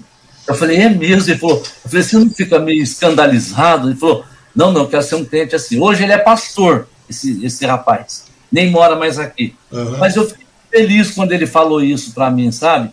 É, eu não estou criticando. Eu até gostaria de ser mais circunspecto, mais, mais sério, mais, mas eu, eu não consigo. Eu não consigo. Eu tô, eu tô sendo coerente comigo. Hum. Sabe? Mas eu, acho, eu, eu, acho muito legal essa sua postura, de verdade. Eu acho muito, eu acho muito boa essa postura, porque eu acho muito boa essa postura, porque é o tipo de postura que você acaba realmente trazendo pessoas, independente de, de, religião, independente de qualquer coisa. Eu acho que é o tipo da coisa que você consegue colocar as pessoas num bom caminho, sabe, Na, na realidade, viu, Ang, é, a religião é o que menos tem importância. Pois é, pois é. Para separar as pessoas, a religião hoje separa as pessoas. Verdade. O importante é o amor. Nós temos é que amar, independente se é japonês, negro, loiro, amarelo, vermelho, é o amor. Porque nós estamos todos no mesmo barco. Eu acho que a, a, a, proposta é mais ou menos essa, já que a gente está todo, todo mundo no mesmo barco, como o senhor falou, é, como você fala, a gente não, deve, eu, eu, fico muito triste quando eu vejo essas questões de tolerância, seja em qual matiz não pode, não pode ah, ter. Fulano é gay porque fulano é. Não, é, deixa o cara é, ser, rapaz. Deixa Deus, Deus é, é, é, Deus é tão rico que essa diversidade é uma riqueza. É isso que nós temos que entender. Lá no. Eu acredito piamente no céu. Hum. Eu acredito piamente. Você pode até achar que é um conceito retrógrado, pequeno, mas eu acredito piamente que eu vou para o céu. Eu estou fazendo de tudo para ir para o céu. Uhum. Fazendo de tudo, querendo, me superando a cada dia. E lá eu tenho certeza que eu vou sentar do lado de um irmão negro, de um irmão japonês, de um irmão pobre, de um irmão rico, porque Deus, o homem olha para a aparência, mas Deus olha para o coração. Eu, eu, estudei, é eu, estudei, em colégio adventista quando jovem, né? não sei se eu conversei, ah, eu já expliquei isso para o senhor uma vez. Eu tinha uma professora lá, nós tínhamos aulas de religião. Né? Não tinha jeito. Lá tinha uma aula de religião e ponto, acabou. Não tinha jeito. É. Adventista. né? Então, se, se tiver um colégio católico, você vai ter aula. não tem jeito. Mas eu, eu tava falando. E daí tinha uma professora minha que ela falou uma coisa que eu. Né, não, não é que eu tenha levado isso ao pé da letra, assim, mas ela falava assim, uma coisa interessante, quando formos ao céu, ela falava, ela falava assim, né, entre aspas. Era uma coisa, Sim. eu era garoto, eu era criança. E isso foi na minha cabeça. Ela falava, quando chegarmos lá, você vai, você vai encontrar muita gente que você achou que não estivesse lá e muita gente que você achou é que estivesse e não estará lá. Sabe, é uma coisa. Porque a própria Bíblia diz: nem todo que diz Senhor, Senhor estará no reino do céu. Então, eu vejo, eu, eu, vejo assim, eu vejo, independente da, da, da matriz religiosa, essas coisas todas, eu acho que as pessoas deveriam ter, ser mais humanas, mais solidárias. Esse, afinal de tudo, esse é um princípio básico que deveria ser seguido pelo, pelo ser humano.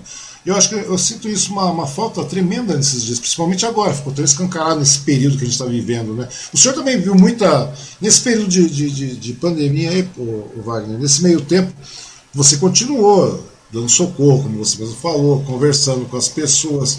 E como é que você viu essas pessoas que, que tinham. Eles tinham. Mudar, mudaram seus, seus, seus perfis nesse meio tempo, durante a pandemia, esse pessoal que você conversava na igreja e tudo mais. Como é que foi essa, essas pessoas? Elas mudaram? Oh, oh, Você achou que o pessoal ficou meio deprimido? Mudou? Igreja, Perderam um pouco o pique? A igreja, ela congrega todo tipo de pessoa, todo tipo de caráter de pessoa. Uhum. É, é, lamentável, às vezes, que as pessoas é, mudem ou que as pessoas é, percam o foco do evangelho, que é fazer o bem, amar a Deus e amar ao próximo, como fosse, fosse você mesmo. Uhum. Esse é o cerne. O resto é. O resto Essa é, é balela, é, como eu falo. É, é amar a Deus e ao próximo. E quem ama a Deus tem que amar o próximo. É. Você é a imagem e semelhança do Criador. Pois é, você, é aquilo que a gente falou no começo, né? Fala, o meu semelhante, você é semelhante a mim. No que, o que, que você tem que eu não tenho, ou que eu tenho a mais que você não tem? Não tem isso. Não tem isso. Pois é, então, é, daí nós voltamos àquele velho princípio, né? Eu acho que a sua vida hoje, Wagner, se resume exatamente isso. Você tratou todo mundo, você pegou bem o mote da coisa e que você começou a tratar, você tratou todo mundo bem da maneira como tratou da não é bem, você tratou da maneira que você gostaria de ser tratado, ou seja, você passou a gostar do seu próximo, você começou a tratar o seu próximo como você gostaria de ser tratado. E, e você pode ver que só foi, foi é um, é um processo de construção. Uhum. Eu fui me construindo durante a vida toda. E Deus me deu a oportunidade de chegar à idade que eu estou com essa cabeça e com esse pensamento. Eu agradeço a Ele por isso. Eu acho que a, a síntese é amar. Amar indistintamente, que quer que seja. E, e amar, o Ang, uhum. uma pessoa que eu gostar de você, não tem mérito. Pô, você, você gosta de mim, você fala bem de mim, você é legal comigo eu, eu, a minha recíproca, acho que eu não tenho mérito. O desafio é gostar da síndica do meu prédio. Esse é o desafio, rapaz. Sabe? Então, quando eu consigo gostar, aí sim eu estou desafiado. E se eu conseguir amar, eu estou vitorioso. Estou premiado. Sabe? Porque amar quem você ama não tem sentido, não tem mérito nisso. É, Concorda? É interessante isso, né, professor? Ver é, esse fato da gente tratar as pessoas como a gente gostaria de ser tratado, é, faz exatamente aquilo que você fez a vida toda. Né? Te recheia de pessoas boas, te recheia de, de, de, de simpatia eu, por todos os lados. Então, eu, eu, também, eu gosto de você de graça. Você pode ver, não, a gente não, a gente não sai tomando cerveja junto, a gente não sai conversando. Eu não vou, eu, raras, é, é, raras as vezes que nós nos encontramos por aí, é, mas eu gosto de você gratuitamente. Por é uma, que você é gosta do Wagner? É, é de humano, é de humano, de gente, é de humano, que tem que gostar de humano, sabe? Senão fica difícil viver. É, fica, fica complicado. Difícil. Eu acho que a solidariedade, esse lado, a humanidade, você acaba esquecendo disso. As pessoas perderam isso, né, Wagner? Nesse período de pandemia. Nesse, nesse, período de é, pandemia, eu acho que as pessoas tornam mais mesquinhas. De muito egoísmo, de muito olhando para o próprio umbigo. Lutero falou na sua teologia hum. que o homem estava encurvatus em si, ou seja, olhando para o seu próprio umbigo, encurvado sobre ele próprio, olhando para o seu umbigo. É isso que não pode ter, é isso que tem que acabar. incurvatus in se. Isso então, tem que acabar. É, é, é, aquilo que eu estava conversando com o senhor, né? Eu acho que esse meio tempo aí nós vamos começar a mudar. O ser humano, a intenção do ser eu humano é mudar. Né? A intenção é, do ser humano é evoluir um pouco mais. A pandemia tenha servido para ensinar uma série de lição. Como é bom abraçar, como é bom nos reunirmos sem hora, sem tempo, sem medo, sem lei que proíba você que vai fechar tal hora, você tem que estar tá trancado em casa. Que, que a pandemia tem ensinado, tenha valorizado a nossa liberdade, a nossa liberdade de expressão, a nossa liberdade de amar, sabe? Tomara que isso, pelo menos isso a pandemia tenha deixado. Pois é, eu, eu, acho, eu, eu acho tão complicado, professor, às vezes eu fico pensando, eu falo, as pessoas falam, nossa, isso é tão cru em alguns aspectos. Eu falo, não, eu falei, a pandemia está matando pouco. Falei, a pandemia mata pouco, é um vírus, tudo bem, dissemina muito rápido, mas na proporção, eu falei, ainda bem que mata pouco. Mas imagina se ele matasse 10%. E as pessoas não entendem isso, mais de 250 mil é, é. pessoas, não sei mais o que, é aglomeração para todo lado. Eu fico pensando, será que essas pessoas não têm consciência, não têm humanidade, não têm é, solidariedade para com o próximo? Fico, Verdade. Não, eu fico pensando, ah, é, é, é isso, é, pô, tudo bem. Mas vamos ter um pouco mais de Eu acho que falta um pouco de solidariedade é, das pessoas. Da máscara, por exemplo, fica bem patente isso. Eu me protejo e protejo você. De repente eu sou um vetor, eu levo o vírus. Eu não tenho sintoma, mas eu tenho, sou portador. E aí eu contamino você. A máscara me protege de você e protege você de mim. Isso é respeito quando eu uso uma máscara, quando eu uso um gel, quando eu não aglomero. Exatamente, é como a, exatamente como a situação do Japão. Você pega no Japão é. lá, o pessoal usa por uma questão de, de, de cultura, de educação, por respeito. Ah, se usa um resfriado simples, já se usa. Né? Aqui a gente achava estranho. Eu acho que vai ficar normal isso aqui. De se nada será como foi ontem. Eu pois é. acredito. É. Eu acho hábitos que vão mudar. Né? Eu acho que esse, é o, esse é o benefício que a pandemia traz. Esse é, o, é, é a, a, mudança de hábito, a, a valorização da liberdade, é, a valorização de um abraço. Às vezes é que vou abraçar, eu vou passar pelo, ao, ao, largo, porque tem que dar um abraço àquela pessoa. Hoje todo mundo está pagando por um abraço. Tá? Até é. de um filho, de um neto, de um, de um irmão. Está difícil abraçar. Sabe? É complicado quando a gente conta a situação, né? E é muito é. complicado quando a gente chega numa situação dessa, né, professor? Eu Verdade, acho que está faltando é isso. E às vezes eu vejo que muitas vezes as pessoas ainda continuam tentando ser mesquinhas. Eu acho que às vezes as pessoas têm que sentir mais na carne. Já não, já não basta a gente ficar distante da, da, dos nossos parentes, distante dos amigos, distante de, de muitas coisas que você é, não valorizava antigamente, né, de um certo ponto. É, de, não, de, de, de, não estar próximo mesmo, de não amar as pessoas da maneira como deveriam ser ser amadas e tudo mais, e daí você começa a ver isso, né? Agora eu, eu fico vendo, será que as pessoas têm que sentir mais ainda na pele, professor, para ter um pouco, para deixar de ser mesquinha e cair na realidade da, da, da, da coisa? Se o vírus matasse 10%. De, uma, de repente precisou de uma pandemia para a gente aprender isso. É, é. só quando que você aprende. A dor é uma grande mestra. Ela ensina muito. Ela ensina melhor que a felicidade. A infelicidade é uma grande mestra. Ela ensina melhor que a felicidade. Em tempos fáceis, você esquece de tudo. Agora, quando você entra em dificuldade, você valoriza o mínimo, você valoriza tudo que você tem. Minha mãe, tá, fala, tá provado isso na, é, minha, mãe, minha mãe falava se você não vem pelo amor, se você não vai pelo amor, você vai pela dor, filho. É, é pela dor, é isso. isso é pela dor. E às vezes, é sabe que eu, sabe que eu penso, professor? Às vezes eu acho que não está doendo o suficiente ainda. Não é que eu estou sendo pessimista, não. Não é que eu estou sendo não, pessimista. Não. A gente está falando isso está falando isso de uma maneira, porque é, é, gritante, a gente olha, sabe? Eu fico vendo. O senhor vê a tristeza que está Suzano, estou falando de Suzano porque estou falando do nosso quintal aqui, onde a gente vive, a gente convive. Eu vejo tanta a, a situação num retrocesso tão grande e as pessoas parecem que não se dão conta, eles, eles querem uma, uma, questão momentânea, não é mais só separar momentaneamente para ter um, um, coletivo melhor, para ter um futuro melhor, mas não, eles querem um agora, sabe, um prazer momentâneo de agora, ou seja o que for, e, e, o seu imediatismo não é assim. Daí eu fico pensando, e se o vírus matasse 10% das pessoas, será que as pessoas sentiriam? Ou você acha que não, professor? Eu fico pensando. Será que tem que morrer mais gente, assim, os borbotões, como era na época da, da peste negra? Para a pessoa poder aprender. Para a pessoa poder aprender. Será que. Eu fico pensando, isso porque eu estou falando de um vírus que, digamos, um vírus mequetrefe ainda, vamos falar assim.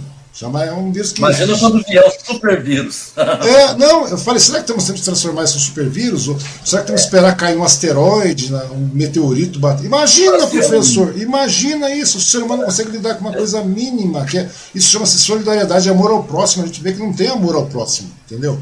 Isso aí me. Isso aí que acaba deixando a gente meio. Sabe, meio cabreiro. Não, não é cabreiro, não é cabreiro. De certas, tem, tem, tem dias, professor, de verdade. Eu acordo, eu falo com a minha mulher, eu falo. É, é, é, triste, né? A gente ver o que está acontecendo. Não estou falando de, de, assistir Globo, não, não é nada disso. Estou falando de você ver pelo mundo a coisa como está acontecendo. Eu falo, rapaz, a gente, sabe, a gente chega nos 50 anos, 50 e poucos anos, você espera ver isso, você espera ver uma coisa melhor, né?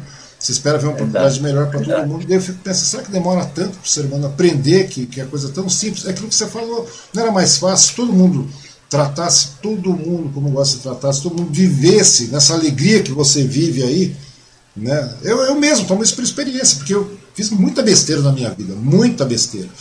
Daí eu fico pensando e eu, eu falo, poxa, né? Se, eu, perdido, né? Que pena, Oi? né? Que pena que foi. Pois é, se né? eu tivesse ouvido mais meu pai em alguns aspectos, é, né? É, se eu tivesse ouvido algumas. Faz, faz parte, viu? Mas faz, a eu fruta, sei que faz, eu sei que faz. A, a fruta só é boa quando ela está no, no, no, tempo dela.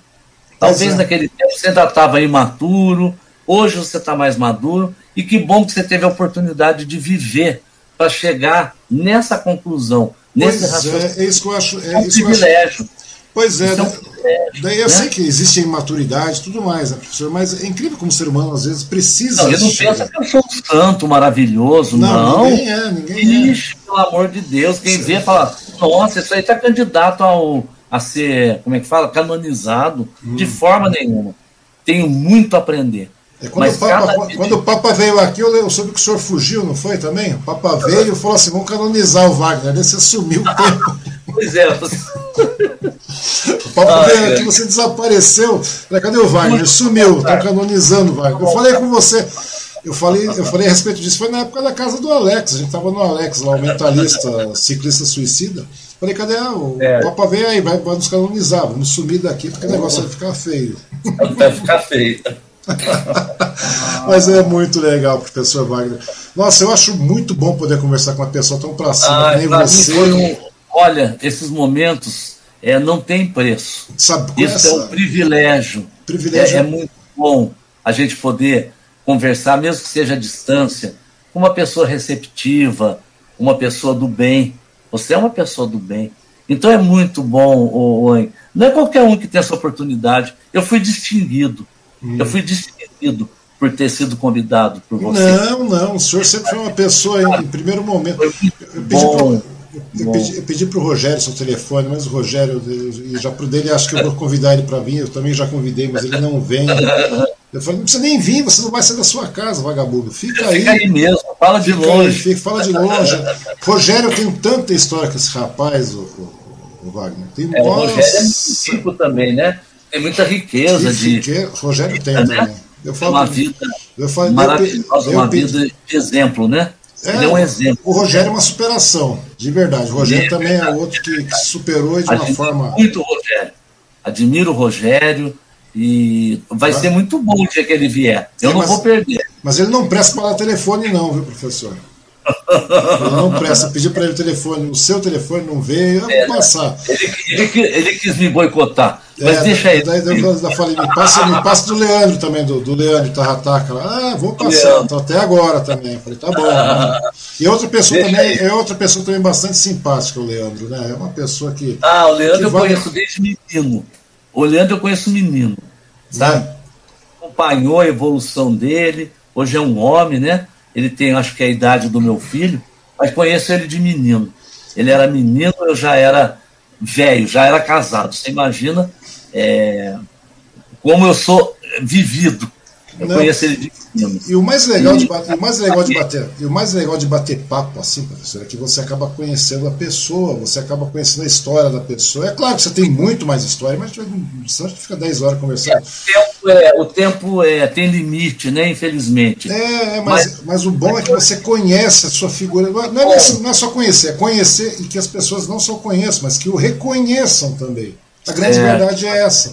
Porque eu acho que as pessoas, quando, quando quando são chamados para conversar assim, de uma maneira informal, tranquila. É diferente você estar tá conversando de maneira, sabe?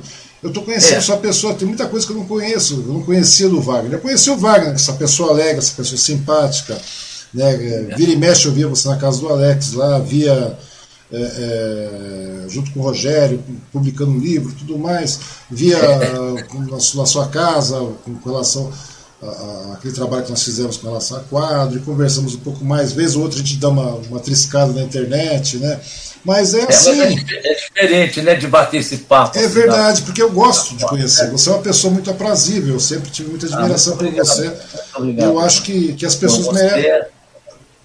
Você é maravilhoso, você é ótimo. Não, é, eu te admiro, te acho um rapaz muito inteligente, muito inteligente. Só um rapaz que foi bom, o rapaz é bom. É o rapaz, porque perto de mim você é um neném. Eu sirvo os pais. Eu sirvo para ser seu pai, eu tenho idade para ser seu verdade, pai. Verdade, verdade, verdade. Hoje, hoje minha mulher foi lá, inclusive ela está aqui assistindo, ela está lá no aniversário da filha. A filha dela está fazendo 30 anos hoje, para o senhor ter uma ideia. Ah, certo, 30 certo. anos, a mulher está com 47 e a filha tem 30. Olha, e tem a netinha, é e, tudo neném. E andando, e andando por aí, a neném batendo cabeçada aqui abaixo de vez em quando. Mas é muito bom. Mas eu gostei demais, professor, de conhecer o senhor, conversar. Conhecer eu já conheço, mas conhecê-lo mais. Eu espero que uma hora a gente possa é, é, dar uma controlada. Ah, nós vamos nos encontrar, viu? Deixa passar essa É, deixa dar uma reduzida, dar uma aí reduzida, uma controlada nisso aí. Espero. Agora não sei como é, agora parece que vai começar a chegar a vacinação, né? Para é, parece vai... que agora vai vai normalizar essa questão da vacinação. Da entrega né? da vacinação. É, tomara. Tá vindo a matéria, né? Prima, é, tá vindo. É, tomara que seja, seja. Mais, que, né? que seja corona, que eu estava conversando com a. Com a é. Até conversei com o senhor aquele dia que você. Nós estamos tomando qualquer coisa para viver, viu? Pois Falou é. que estão tomando. Pois é, até o Constantino tomou, falou que não ia tomar, tomou. Entendeu? Então tem que tomar. É Mas dá uma controlada, vamos sair, vamos dar uma conversada, ter uma vontade enorme de rever o senhor. Vale a aí. pena pessoa como você, como o Alex, como o meu amigo lá, o professor, que fez o hino da cidade, o Gouveia. Verdade. O, é, é, o, maravilhosa. É, o a Penha. É, é pessoa que eu amo muito, gente que eu gosto muito. E olha, o, o Ang, a idade mostrou para mim que o mais importante numa pessoa, a parte mais importante de uma pessoa, não é o coração, não, é o ombro. Sabe, é o ombro. Então, você tem em mim um ombro amigo. Para qualquer professor, tempo. Muito obrigado. Viu? Muito qualquer obrigado. tempo. Para uma ideia, para falar mal de nós mesmos, sabe? Para rir, para falar bobagem, é. para rir, para espairecer. Acho que a vida rir, é bem. Para espairecer. Porque a, a vida é, é que a gente leva da vida, sabe? Pois é. é o de bom que você ri, o que você come, que é gostoso. Tudo isso é, isso é vida. Pois e, é, isso e, e, a vida passa tão rápido, né, professor? Tão hoje, rápido. O senhor tá, hoje, hoje, hoje o senhor está aí com 35 anos, né? Pois é. Pintando o cabelo. O senhor está com, o senhor tá com 35, 35, né? O senhor deve gastar o latim. Daí o senhor fecha o olho. Ah, pode falar. Quando eu recebi o título lá em Cruzeiro, estava lá presente uma senhora que ela me pegava no colo, é uma professora. O irmão hum. dela recebeu o título, ela lá foi. Muito velhinha, mas bonitona ainda, é, lúcida, disposta. Aí, quando ela me viu, ela falou assim: é o Taturi. Porque quando eu era pequeno, eles perguntavam para mim: como é que você chama, menino? Hum. Eu falava Taturi. Eu acho que eu devo ter um problema com o Taturi. Taturi. T-A-T-U-R-I. Taturi. Taturi. É. Então o povo de Cruzeiro fala: nossa, como o Taturi é, ficou velho, uhum. o Taturi era um menino. Então ela falou: esse é o Taturi. Ela levou um susto, porque me pegou no colo e eu levei um susto com ela também, né? Ela, eram duas múmias conversando. Não, eu, eu acho incrível, professor, eu acho incrível também o seguinte, que o senhor está aí, é claro que o senhor só tem 35 anos, né? o senhor sabe de 35, né? 75 é uma falácia sua. Né? A Marilene, a Marilene deve ter uns 28, você uns 35 no máximo. E o que acontece? Só que é incrível, né? A gente fecha o olho, eu estava pensando nisso. E a gente chega na cidade de 50 e vai passando, vai passando. E eu fecho o olho, eu lembro da época que eu era garoto, né? Como é tão rápido, né? Eu fecho Voa. Passa. Voa. Daí quando, É, é você muito abre, quando você abre o olho novamente, você já está aí com seus 70 anos. Você Você fala, já tá aí, com, você já tá aí com 35. 35. igual eu- eu. eu- Você está com 35, é verdade. O tempo passa muito rápido, porque é, nós, nós somos. a- é, o tempo e o espaço, aquilo que eu costumo falar, é uma coisa que o homem inventou, não é verdade? Que nós inventamos, verdade. o ser humano inventou. O tempo e o espaço daqui para fora, desse planeta para fora, não existe. Não existe, é. Não isso existe. é para isso é para disciplinar a vida aqui. Exatamente. Não existe, Não né? existe tempo e espaço. Daí a gente fica pensando, fala como é rápido. Tudo bem que o tempo e o espaço não existe, mas é muito curto. Curto, É muito, muito curto. curto mesmo. A gente vive há 100 anos, é muito curto. Né? E eu acho muito legal isso. O senhor, quando o senhor fecha o olho, o senhor lembra de tudo, inclusive nessa conversa nós tivemos. O senhor lembrou da sua infância, como foi, como não foi. Muito Porque bom. a memória fica. Né? É uma, e, e foi muito rápido. O senhor viveu e não percebeu. Né? É, uma verdade. coisa, é uma coisa estranha isso, aí, é uma coisa, mas ao mesmo tempo é gratificante. É gratificante. Valeu a pena viver. Va- não, valeu não, tá valendo, né? Tá valendo. Tá pena, valendo né? ainda, Tá não é valeu não, tá valendo. Então o senhor até me desanima. Mas muito obrigado, Andy. Professor. Wagner, eu que agradeço a participação de verdade. O Alex não para de escrever aqui. Cadê o. Ó, é. é, a minha senhora está assistindo lá, Depois Silvana. Depois eu vou ler tudo direitinho, daí É, eu vou acertar. O Ale- o Alex está nervoso com a internet e os desmandos, políticos usando pandemia como desculpa serão lembrados muito bem registrados. Ah, tudo bem, isso aí não tem jeito, Alex. O Alex, de novo, continua agradecendo, parabéns pelo bom papo, leve, agradável e bem falado. Mas a verdade é essa, eu falei, vamos conversar de maneira. Eu acho que nessas, nessas horas, quando o assunto é, para ter uma outra pegada, é uma coisa, mas nesse caso eu acho que não, não é. Acho que tem mais de dar uma, uma celebrada, tirar um pouco esse peso que a gente está vivendo, né, professor? Verdade. tirar e crescer. De verdade, professor Wagner, Wagner Andy, Ramos, um agradeço. beijão no seu coração. Te amo. Eu Conte também adoro o senhor, amo o senhor. Pode, o meu ombro, viu? estaremos E aqui. Admiro muito, te Eu- admiro muito. Eu admiro demais, Você, senhor. Pode, é, você bem que poderia ser- ter sido meu filho. Eu ia ficar contente. O senhor já me falou isso várias vezes, de verdade. Me sinto muito honrado. Verdade mesmo, professor. Muito obrigado mesmo pela sua participação, pela sua disponibilidade, pelo seu tempo. De verdade mesmo, me sinto muito honrado. Eu acho que a gente precisa de mais pessoas assim como o senhor aí para para propagar coisa boa, para ter como referência. Eu acho que o que falta, o que falta nas pessoas hoje em dia é norte, sabe? É bem por aí mesmo. E tendo um bom norte, a gente vai para frente, a gente melhora, a gente cresce como ser humano. Professor Wagner, um abraço para o senhor, de verdade. Um abraço para a uma- manda um abraço para o Vagninho que está aí do lado. Manda um abraço para os netos, manda um abraço para todo Obrigado mundo aí. mesmo. hein? E Um beijão vamos- vamos- e nós na, vamos, na sua, na sua filha adotiva aí. ah, na pseudo neta, né? É. aniversário, na É. neta, viu? Na sua esposa. Que Deus abençoe. Será dado, professor você Wagner. ricamente, viu? Professor Eu torço Wagner. por você, viu? To- Torço to- por todos você. nós torcemos, todos nós torcemos em Columns, professor. Tá Obrigado, bom? filho. Obrigado pela sua participação de coração. Muito obrigado pelo seu tempo, professor. Espero poder conversar logo com o senhor de novo aí, ao vivo dessa vez aí. Tá bom? Você sabe que eu estou disponível, né? Eu, tô, eu sou disponível. A hora que você quiser. Três e meia da manhã eu ligo, professor. Pode ficar sem. Três e meia, quatro e meia eu ligo. Eu falo, dá até um. Tudo de bom para você. Para você também, professor. Um grande abraço no meu fundo do coração. Muito obrigado pela sua participação. Uma boa noite. Boa noite, querido. Muito obrigado. Bri- Ah, opa, eu estou sendo meio deselegante, tem que agradecer o pessoal que assistiu aqui, né, professor? Vamos agradecer Ah, com ao povo, todo mundo que assistiu, todo mundo que vai assistir. Os que vão assistir. os que- Já agradecemos. É, vamos agradecer É já, continuo agradecendo quem mais aqui. A, a Beth está aqui também assistindo e agradecendo, tá A Beth, é, a Beth é fiel escudeira. Ela, o Alex, eu conto com esse povo. Então tá bom, pode contar comigo também, professor. Obrigado a todos, obrigado a todo mundo aí, obrigado aos, aos patrocinadores e tudo mais. Professor Wagner, novamente, meu muito obrigado e até a próxima. Muito obrigado. Até a próxima, se Deus quiser. Se isso assim será. Um grande abraço. Um abraço.